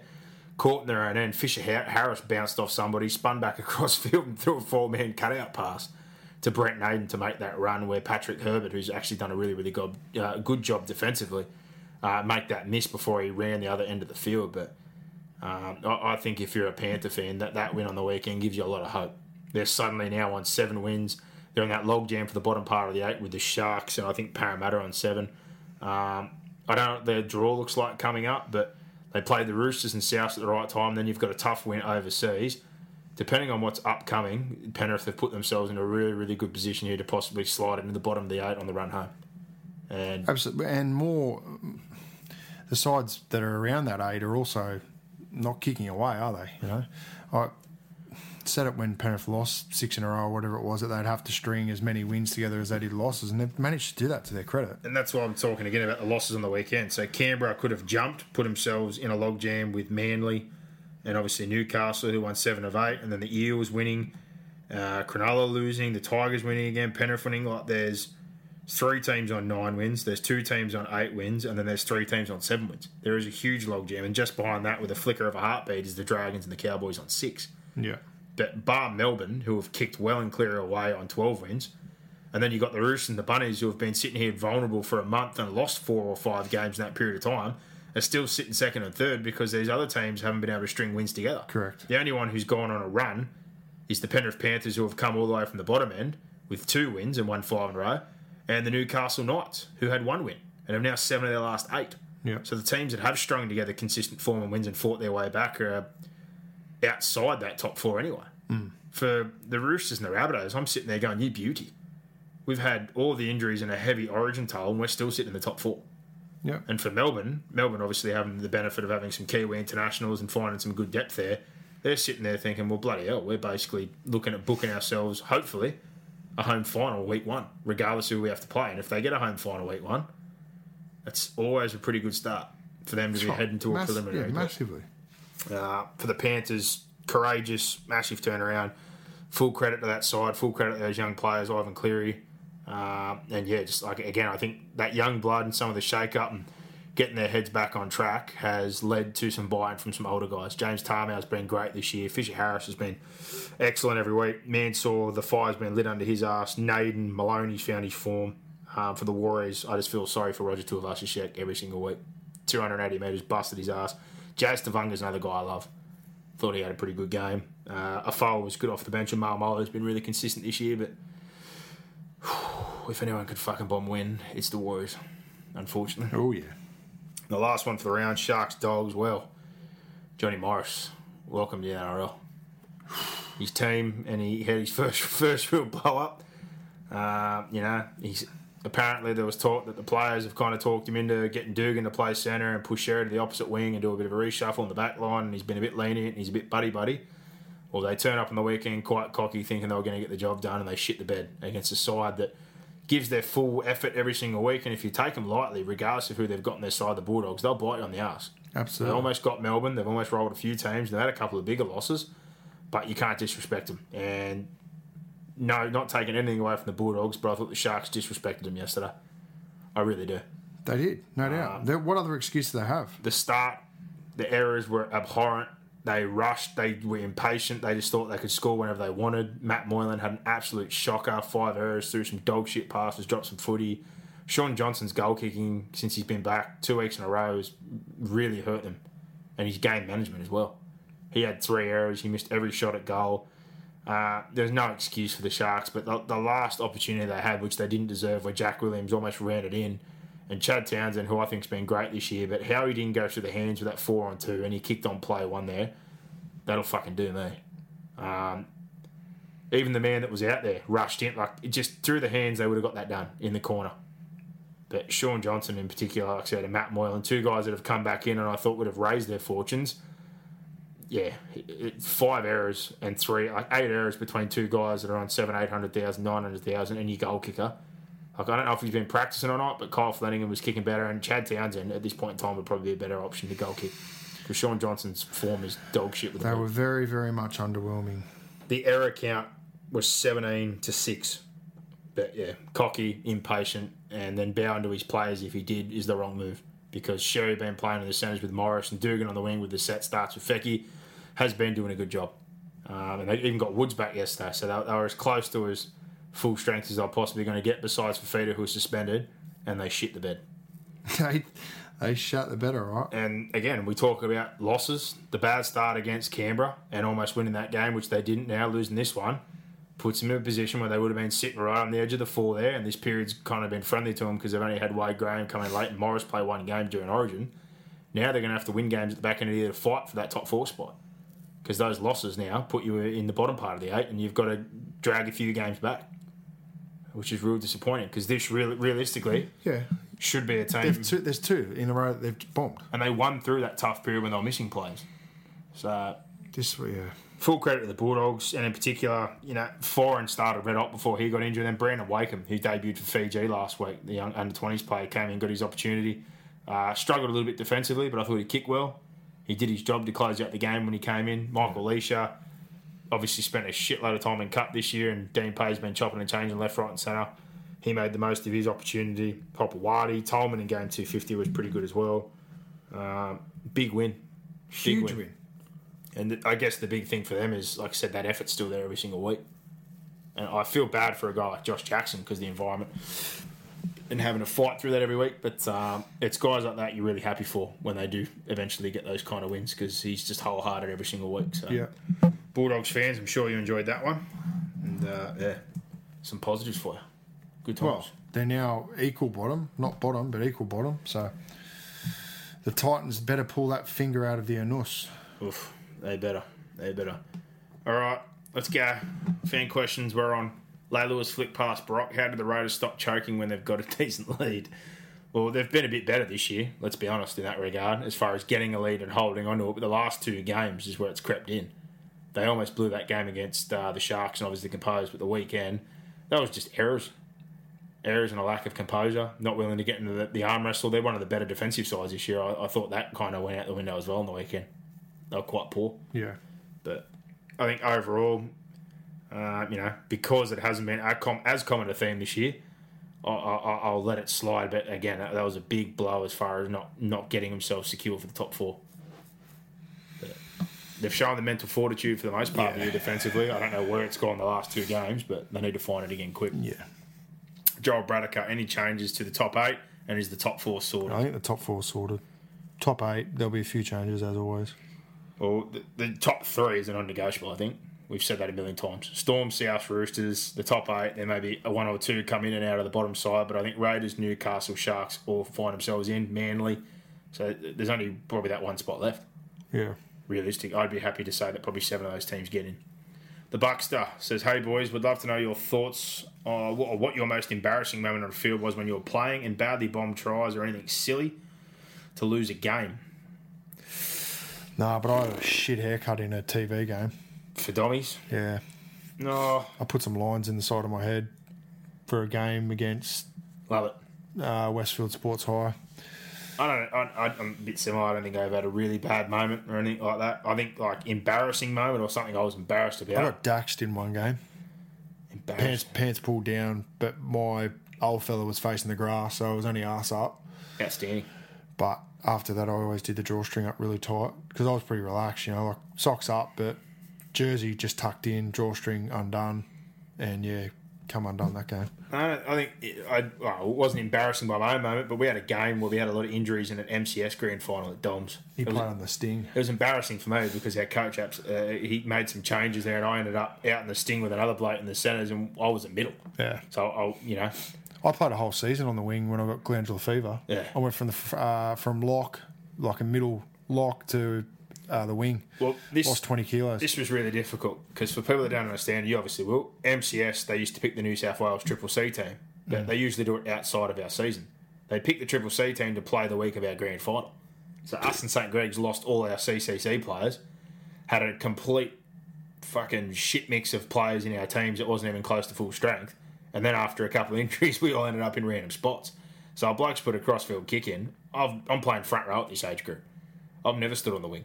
I've never caught a bomb. I've never caught a kickoff. There's me and another bloke out there who's also never played there. There's about five of us going up like absolute retards. Basically, all clash chances. The ball's landed in the in goal, and St. Greg scored right on the death to beat us. So I wasn't feeling too good about myself that day. But yeah, I'm not a winger. Far from it. No. so that was probably the most embarrassing. Buckster also luck with injuries is a big part of a career. Are there any former or current players you think could have been elite if injuries didn't intervene? Any guys who you can think that only played 50 or so games that could have played Original for Australia? Oh, well, actually, off like games in the NRL that got injured. It's hard off the top of my head at this time of night. yeah. As far as I, I think we spoke before about guys that we saw come through the grades that barely played or should have played, you know, NRL or a lot of rep football. I've said one before and I'll say it again. I, I played him at school football. Greg Waddell, he signed the biggest schoolboy contract at the time. Very unlucky. He had a couple of horrible injuries in a row and never ended up playing first grade. He just had knee after knee after knee after knee. But I have no doubt in my mind that if Greg Waddell played first grade, he definitely would have played rep football. Uh, he was just one of those guys that was just very unlucky. But off the top of my head, like 50 gamers or guys that got a start and then got injured. I think Nick Kosef would be one. He had a lot of knee injuries. Yeah, I think he, ended He played having, Origin, to, though, having to retire. Yeah, I think he also played for Australia, but I think he would have been remembered probably more fondly. Yeah, but his injuries probably cooled him a little bit. That's one off the top of my head.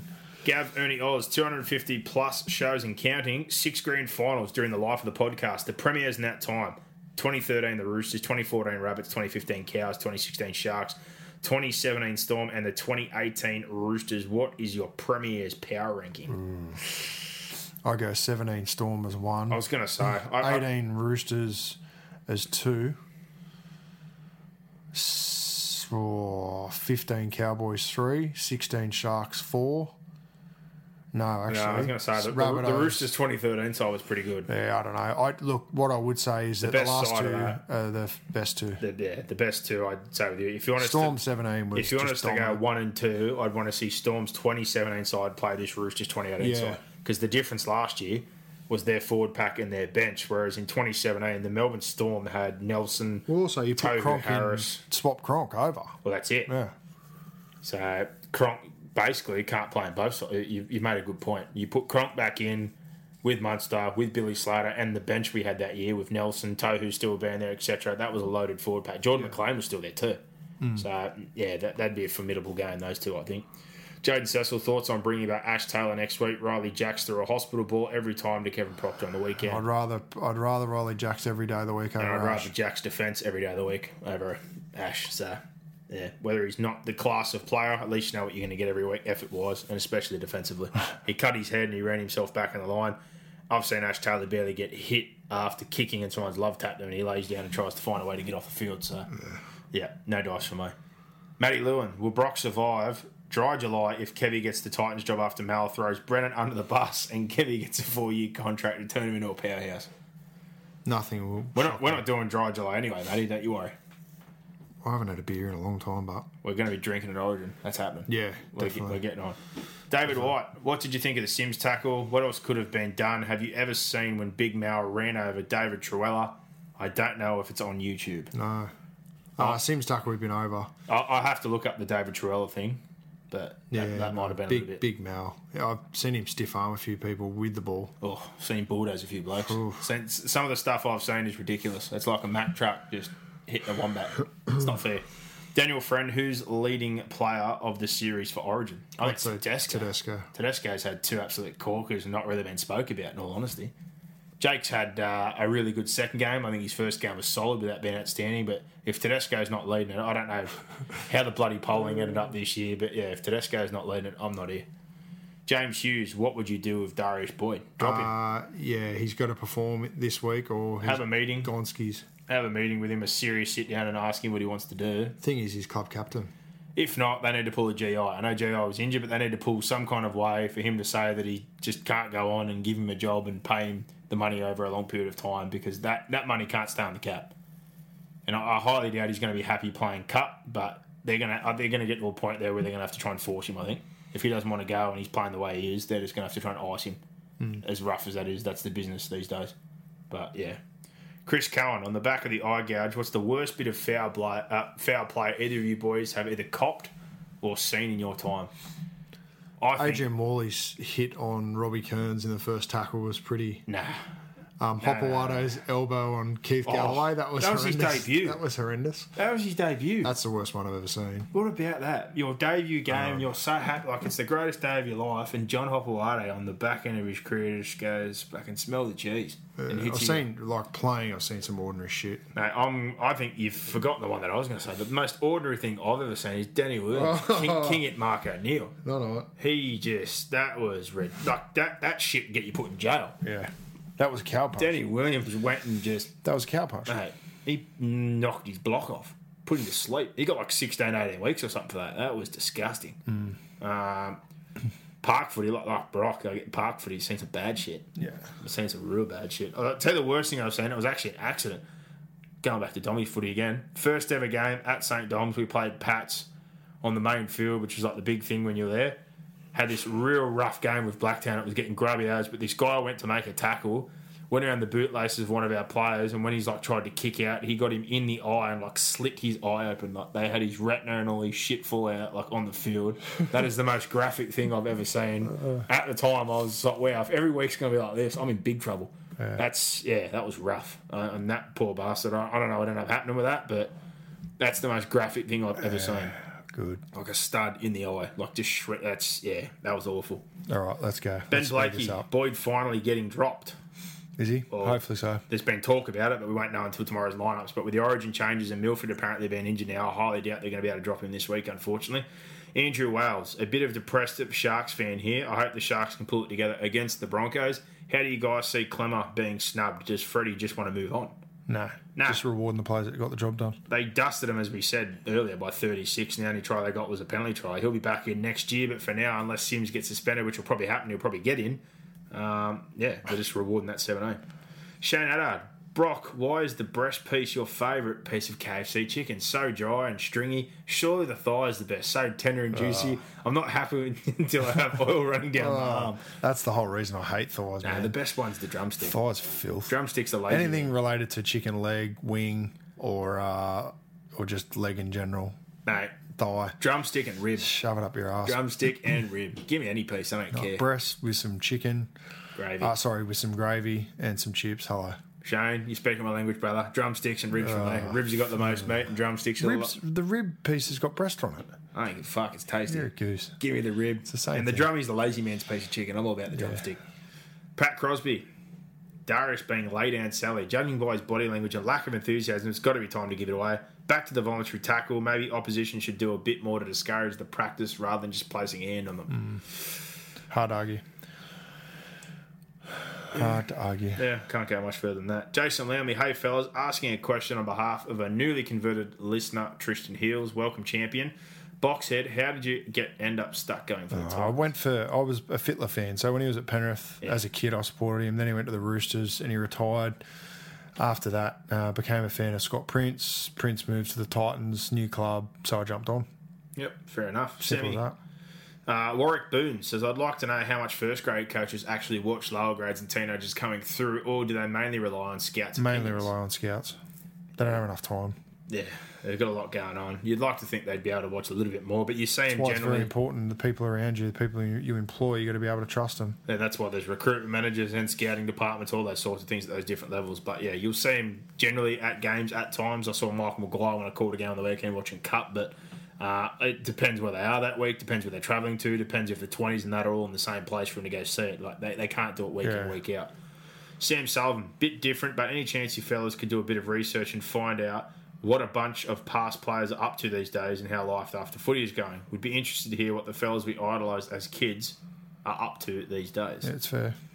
Well, Someone wants to pay me a full time wage. that's that's the Reach main out. issue, Sammy. That, that's that's not a knock or a sarcasm, but yeah, I think the big issue for us is more week to, to week that. and relevant stuff. If we could talk about footy and dig up all bits and pieces, we'd love to, but we've got I think Jeff. Tuvey's moved back. He's now in accounting. Accounting. Uh, I know Brett Kenny was he was doing bricks, Yeah, and labouring. coach Jersey Flegg did a couple of bits and pieces there. Luke Priddis, see him around Penrith still. He's into accounting all that as well. yeah. He's got his charity as, as well.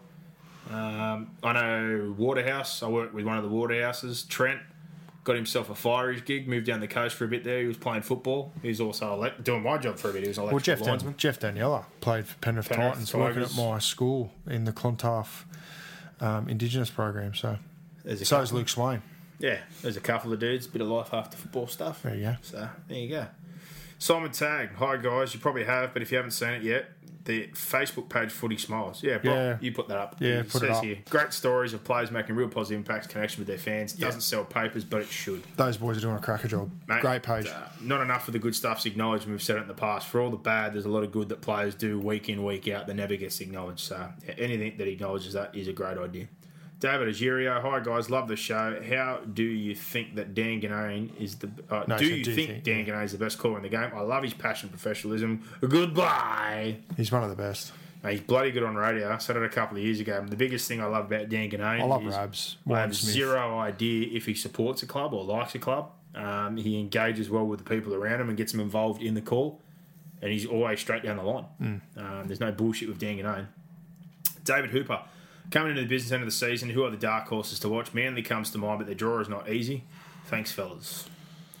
Well, we've, I think I said it earlier. Brock's just touched on it before. I think Manly, with the right run in their side, could sneak into a prelim. I think the Sharks, again, if everything was to go right, could sneak into a prelim.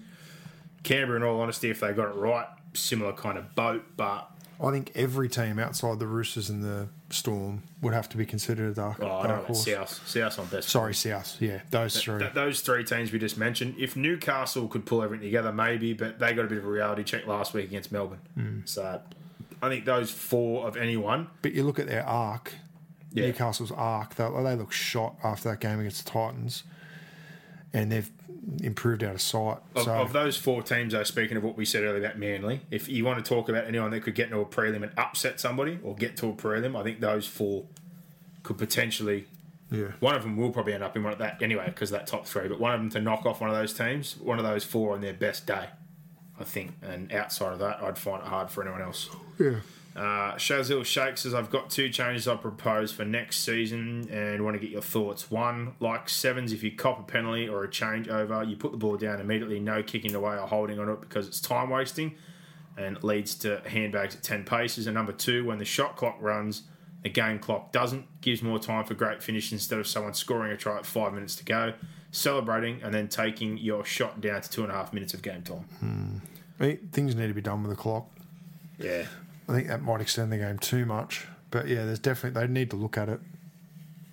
Yeah, I think the other thing as well, changes like we, we all ask for a lot of changes of things we're not happy with. I think we change too often. Uh, major issues, 100%. But yeah, I I don't want to tamper with too much to do with the clock anymore. That's for sure. There's been a I agree with putting the ball years. down, but there's a lot of holding Yeah, on the ball, there's a lot of throwing the ball away. wasting time. And Yeah, Ian Stanmore thought you might find this interesting. There is a lot of talk amongst us South members fans that the Burgess eye gouge was intentional so that he could be released from his contract as a result. Can't say he looks happy on the rugby league field. Well, what did I No, just say said before? earlier. I honestly agree with you, mate. I think the whole situation, big offer to go to Eels, didn't take it. Wants to stay with his brothers. Apparently, they told him it's up to your performance if you want to stay here. They've obviously spent a lot of that money since then, and he's in a position where they're probably not going to offer him. And I, I think he found a way out for the rest of the year. Um, he's definitely not happy. But if anything, yeah, I think that's something he might look back on in the future if that was the case, and he'll be disappointed because I think he could have really been helpful off the bench for them later in the year for that 25, 30 minutes. He can make an impact on the game, but now he's probably going to be rubbed out.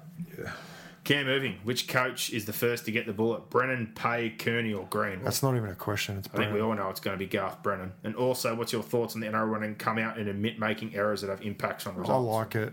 Owning it. Trying to get better. Previously, It's it's not ideal that they don't impact result. Yeah, but it's been a shit fight previously to get him to own up to anything. Yeah. Graham Annesley comes out every week, cops on the chin, highlights the issues, runs through. I love it. I reckon it's great what they're doing this year. Yeah. Um, whether you know it costs you a result or not, at least they're owning the behaviour. And hopefully, as we said, the further things go along, we don't see as much. But this week was a bit of a bad blip on the radar where a lot of things went wrong, unfortunately. Vandal Cricket thoughts on the Sim suspension seems a bit odd to me, even as a Cowboys fan. But we've run through that one, mate. But uh, I think he couldn't have got pinned at a worse time, given uh, the NRL's Yeah. direction this week. Uh, Jimmy Gormy says, "Is there any truth to the rumor that Chad Townsend is the understudy in the halves for Game Three? Well, given what they've said today, uh, I guess we won't know until they get to the field. Sometimes they've named 18 but brought extras into camp. But I heard similar yesterday. I think James Hooper reported they were going to bring Townsend into shadow Cleary in case he pulled out. But from the way they men talked about it earlier, that's not going to be the case. It'll be Wade Graham going in the halves if Cleary misses out and Gutherson coming on the bench as a utility. But um, I guess you can only watch the news stuff during the week and see if they have any extras in camp. Yeah. Greg Bale. Sure, the refereeing on the weekend has to get a mention. Bunker more worried about time taken and the right call. How long does a warning for repeated penalties last? 10 minutes after the warning, a multiple sets and still get sin bin, but you can take someone's head off and not cop a sit down. Well, like we said before, I, I think this weekend was yeah, it was a bit of a shit fight, obviously. Hopefully, it's just a blip on the radar because for the most part of the year, we haven't seen many clangers. We saw a couple of absolute shockers on the weekend um, with decisions with penalties, things that have now led to suspensions, and some decisions on field like the sin binning, the player get back on early, and Liam Martin and the Fusitu'a try, as well as the Nikora try as well in that game where he had the ball raked out, did touch it and knock it on, and that was let go as well. So let's really hope that's a blip on the radar. Dane Johnson's over the inconsistency with players eye gouging. To be found guilty, that means there is intent and purpose regardless of whether the player receiving it makes a complaint or not. There are no grey areas in eye gouging as opposed to high tackles and should be mandatory long suspensions. What do you guys think? Well, I assume this is linking back to what I said the other week about McGuire, and I 100% agree. There's no black and white area with eye gouging. It's not. If you've eye gouged someone, you've eye gouged someone. Matty White, Brock. I was one to think Ash was going to be a big part of the problem at the Gold Coast Titans, but after the weekend, do the Titans need a clean out? And would Ash Taylor look better playing with, say, the Roosters? Oh, Ash Taylor would look good playing with the Roosters or Melbourne. I don't think. He, I don't know if he'd Ash buy. Taylor is. th- There's no there's no way to get a read on Ash Taylor at the moment because he's not playing to his potential. So it's it's very hard to know what impact he's going to the have same on the Titans team or any other team. a Trent Robinson or a Craig Bellamy would demand even more of what's been asked of him. Where He is. would have been gone earlier, and they, they wouldn't have given him a million dollars. No, this is the difference. So yeah, look, I I, I sympathise with his off field issues, but I think they've just manifested themselves. Yep.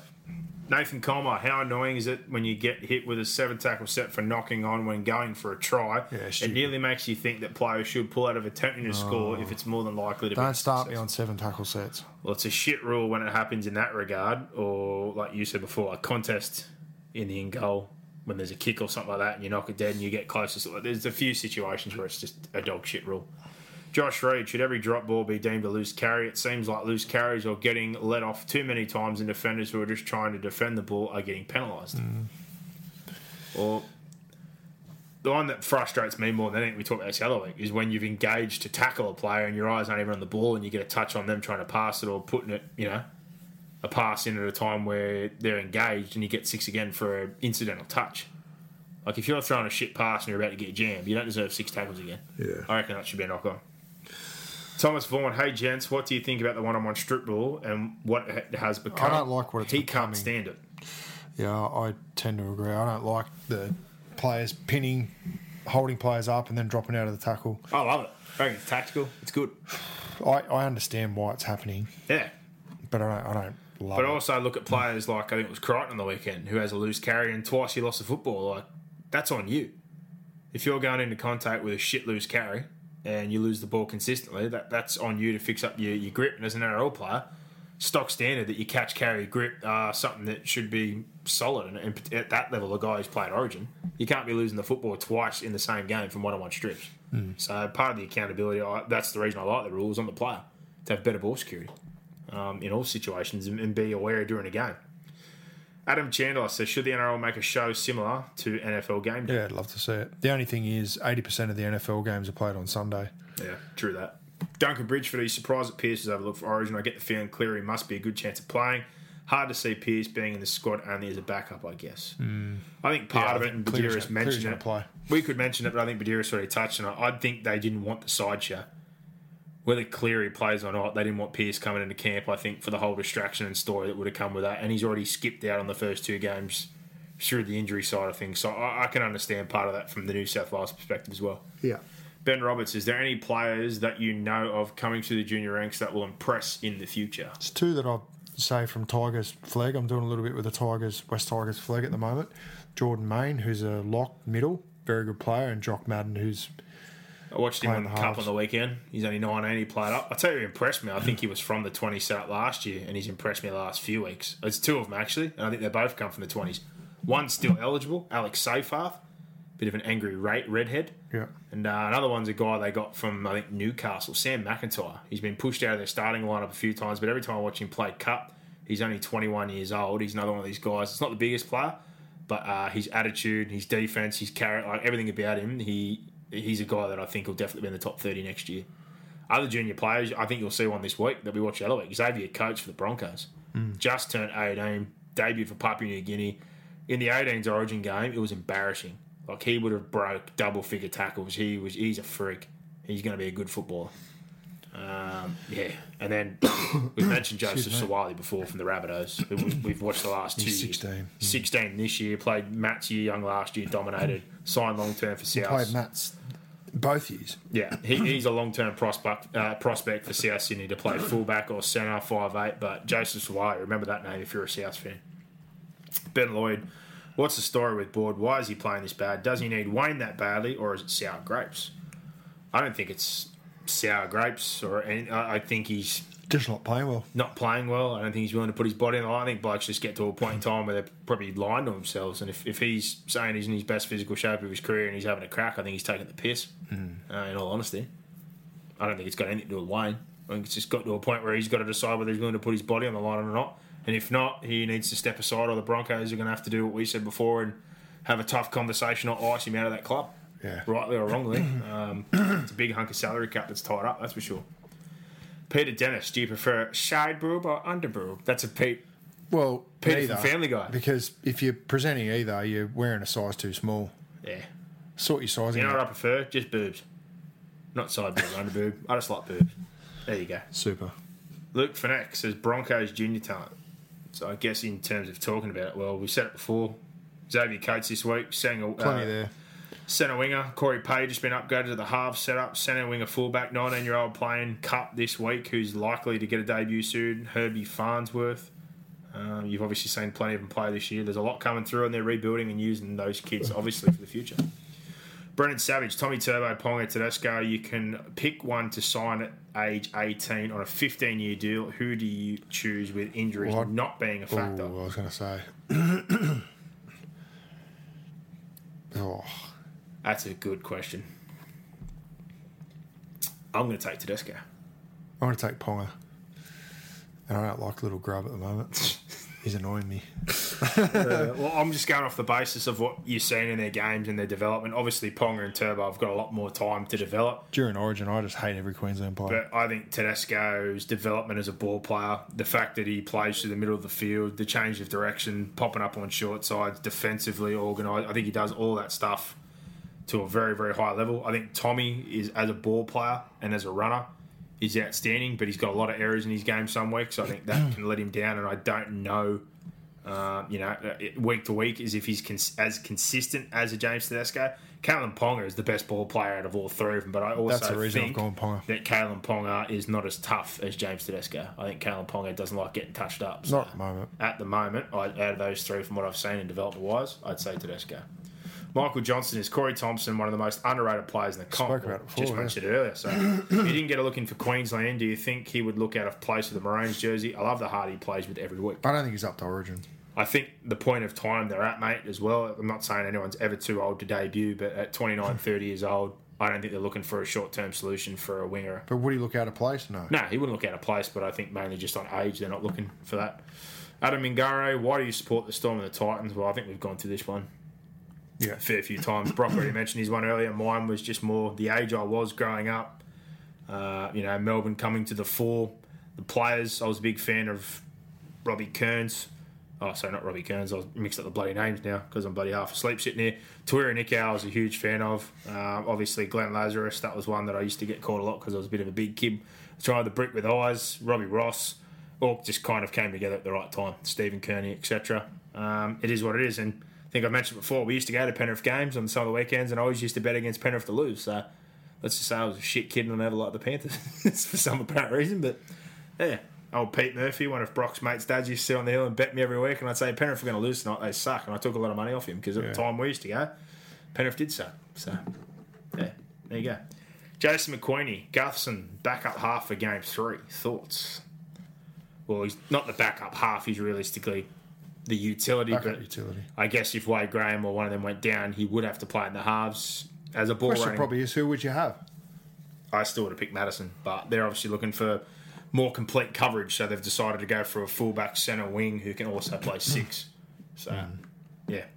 Last one, Andrew Barry. Even though he's injured this week, Milford at fullback. What do you guys think? Uh, I like it. I prefer it a lot more than I just don't Boyd. like Darius at six. and I think he sparked their attack a bit more. But obviously, their forward pack needs to do a better job for him to be more effective. But there you go. Plenty of fan questions, even though we chucked him in late. Thanks for all those. Getting into our gossip now from Mr. Gossip, and obviously looking at our tips and bets for this week, brought to you by the Pro Sports Syndicate. Uh, keep your eyes out for their betting package. If they don't get a profit on the year, you get next year's for free, but they're doing quite well this year at this point in time. They have 17.24 units of profit. As we've said before, a unit of profit is the unit you bet. So if you bet $10 and you've got 17, you've got $170 profit. If you're doing $100 units, 17, obviously you got yourself a fair bit more cash there. Their profit on turnover is 5.40%. And they had a very, very good week this week with their line betting. They went three from four, including their best bet, which was Manly minus four and a half. They had the Eels plus two and a half. They had the Storm minus one and a half. The only line they lost this week was Broncos plus three and a half, but three from four. Very good by the boys there at the Pro Sports Syndicate. So keep your eyes open for their betting package and any of their best bets. The Pro Sports Syndicate, there's no better mob to bet with. Now, moving on to Mr. Gossip. Gossip, and he's got a few bits for us this week, Boxhead.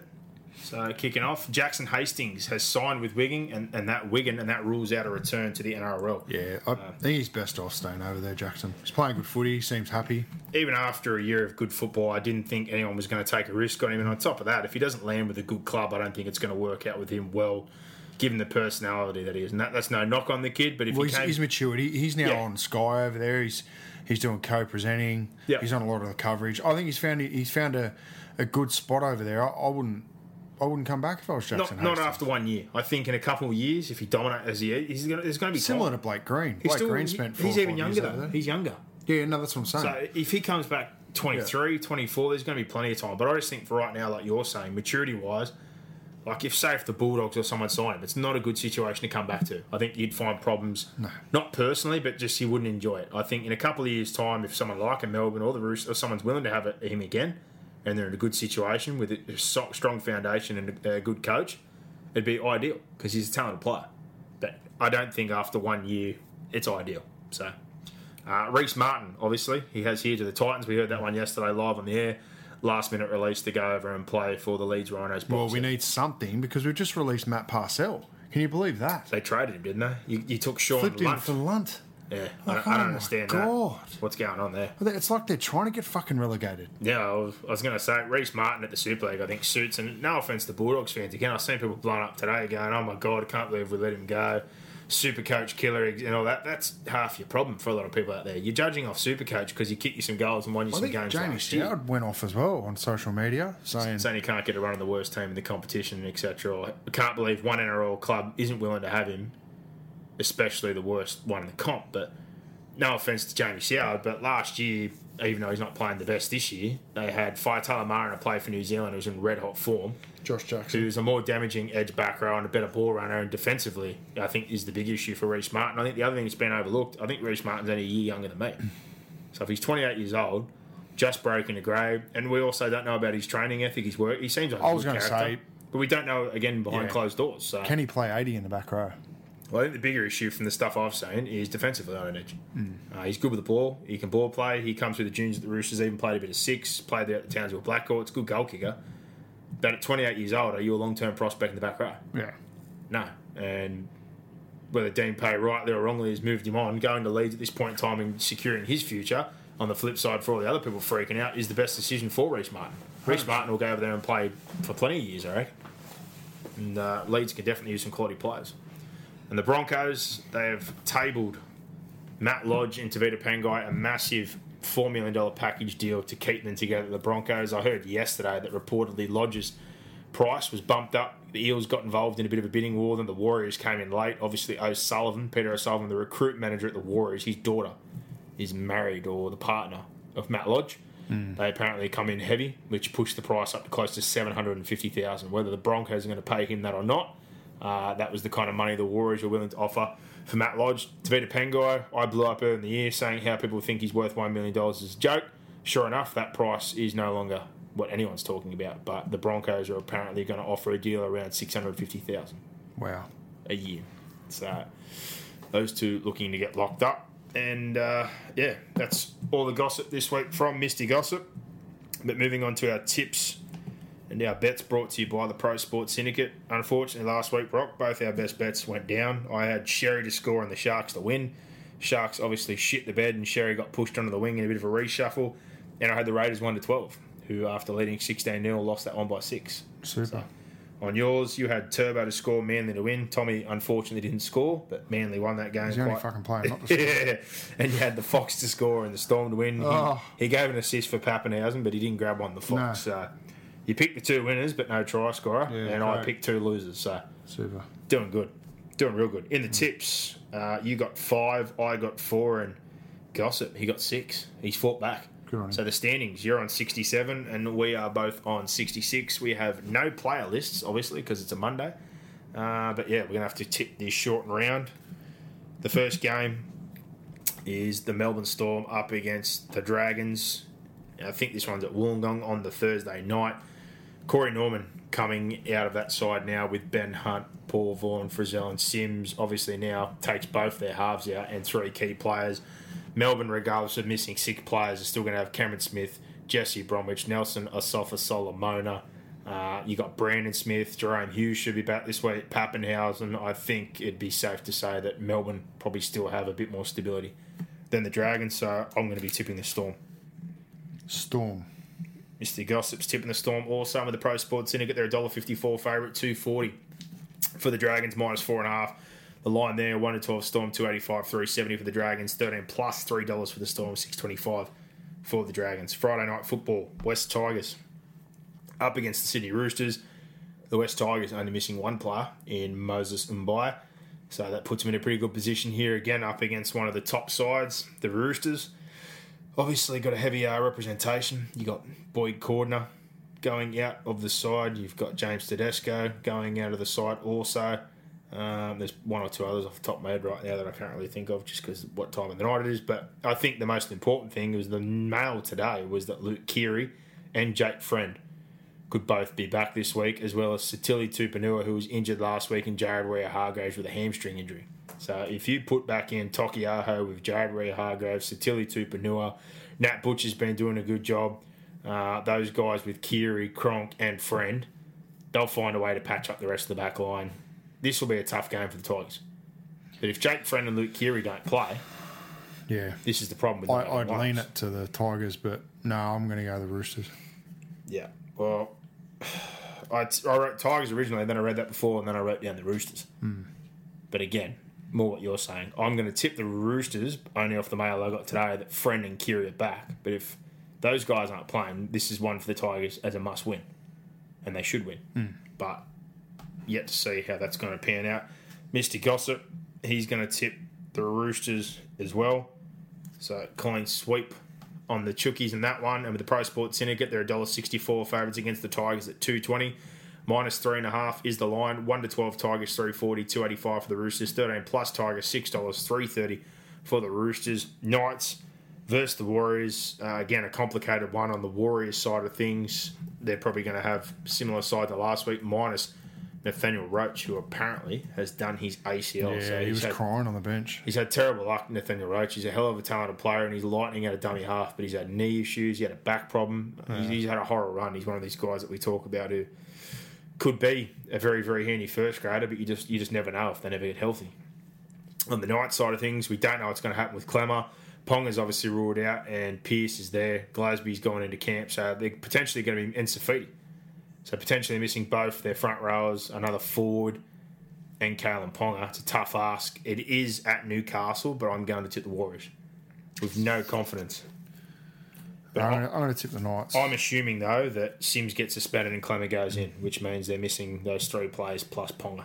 But at home, you know they're going to give a whole I'm just lot gonna- effort. I'm just going to keep tipping Newcastle. I don't blame you, and Mr. Gossip's with you, and I'll probably get burned on the Warriors, but I'll stick with them with the Pro Sports Syndicate. A dollar sixty-five favourite of the Knights at home, two twenty for the Warriors, minus three and a half the line.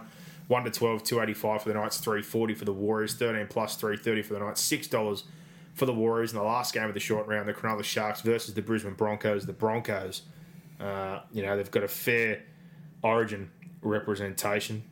Obviously, missing some players there. Then to hear that Anthony Milford today is possibly out with a knee injury, that's obviously going to hurt them as well. So you're looking at a fair reshuffle. Richie Kennar, who filled in last week as well, is now going to be missing for a period of time. So they're looking at debutants in a few places. Darius Boyd's probably going to have to play in the halves again with Sean O'Sullivan. I think Reese Kennedy will probably have to come onto the bench this week to help out with some of the forward rotation with David Fifita and Matt Gillett missing. Someone else is going to have to push into that back row spot to start. And then the back line. You'd think Xavier Coates now being upgraded. I'm hearing murmurs that he's going to get a debut this week, the 18 year old, now that Oates and Kennar are both going to be out. And possibly even Herbie Farnsworth, who I mentioned before, the young Pommy kid who's uh, been playing Queensland. Cup as a 19 year old. He apparently had to deal with Manchester United when he was like 10, 11 years old. But Shit. he's over here playing rugby league now. So, Uh, I'll be tipping the Sharks. yeah, Sharks, the only player who's out is Wade Graham, isn't it? Because Morris wasn't picked after game one. Yeah. So Wade Graham. there's an they opportunity, played most of the season without him anyway. yeah, you'd have to think the Sharks get this one done. And after last week, I'm sure they'll be plenty fired up after John Morris gave a bit of a spray. Interested to see what lineup they pick tomorrow, but yeah, they need to turn things around this week.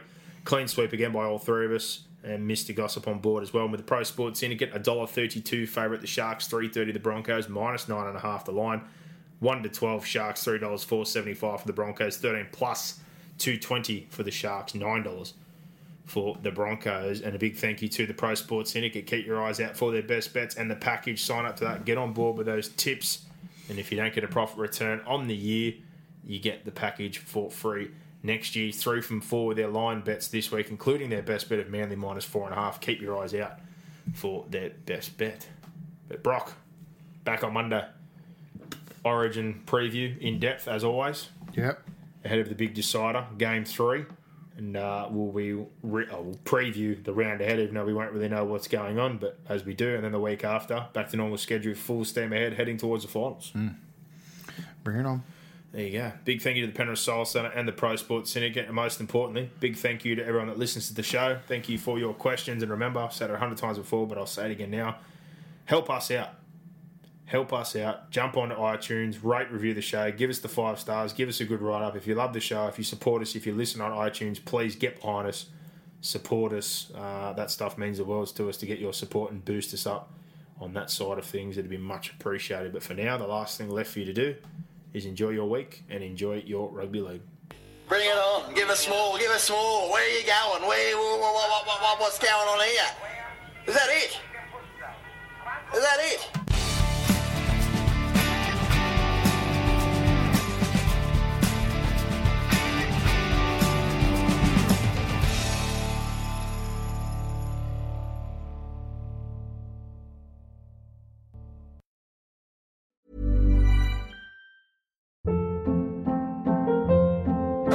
Hold up. What was that? Boring. No flavor. That was as bad as those leftovers you ate all week. Keke Palmer here, and it's time to say hello to something fresh and guilt-free. Hello Fresh. Jazz up dinner with pecan-crusted chicken or garlic butter shrimp scampi. Now that's music to my mouth. Hello Fresh. Let's get this dinner party started. Discover all the delicious possibilities at hellofresh.com.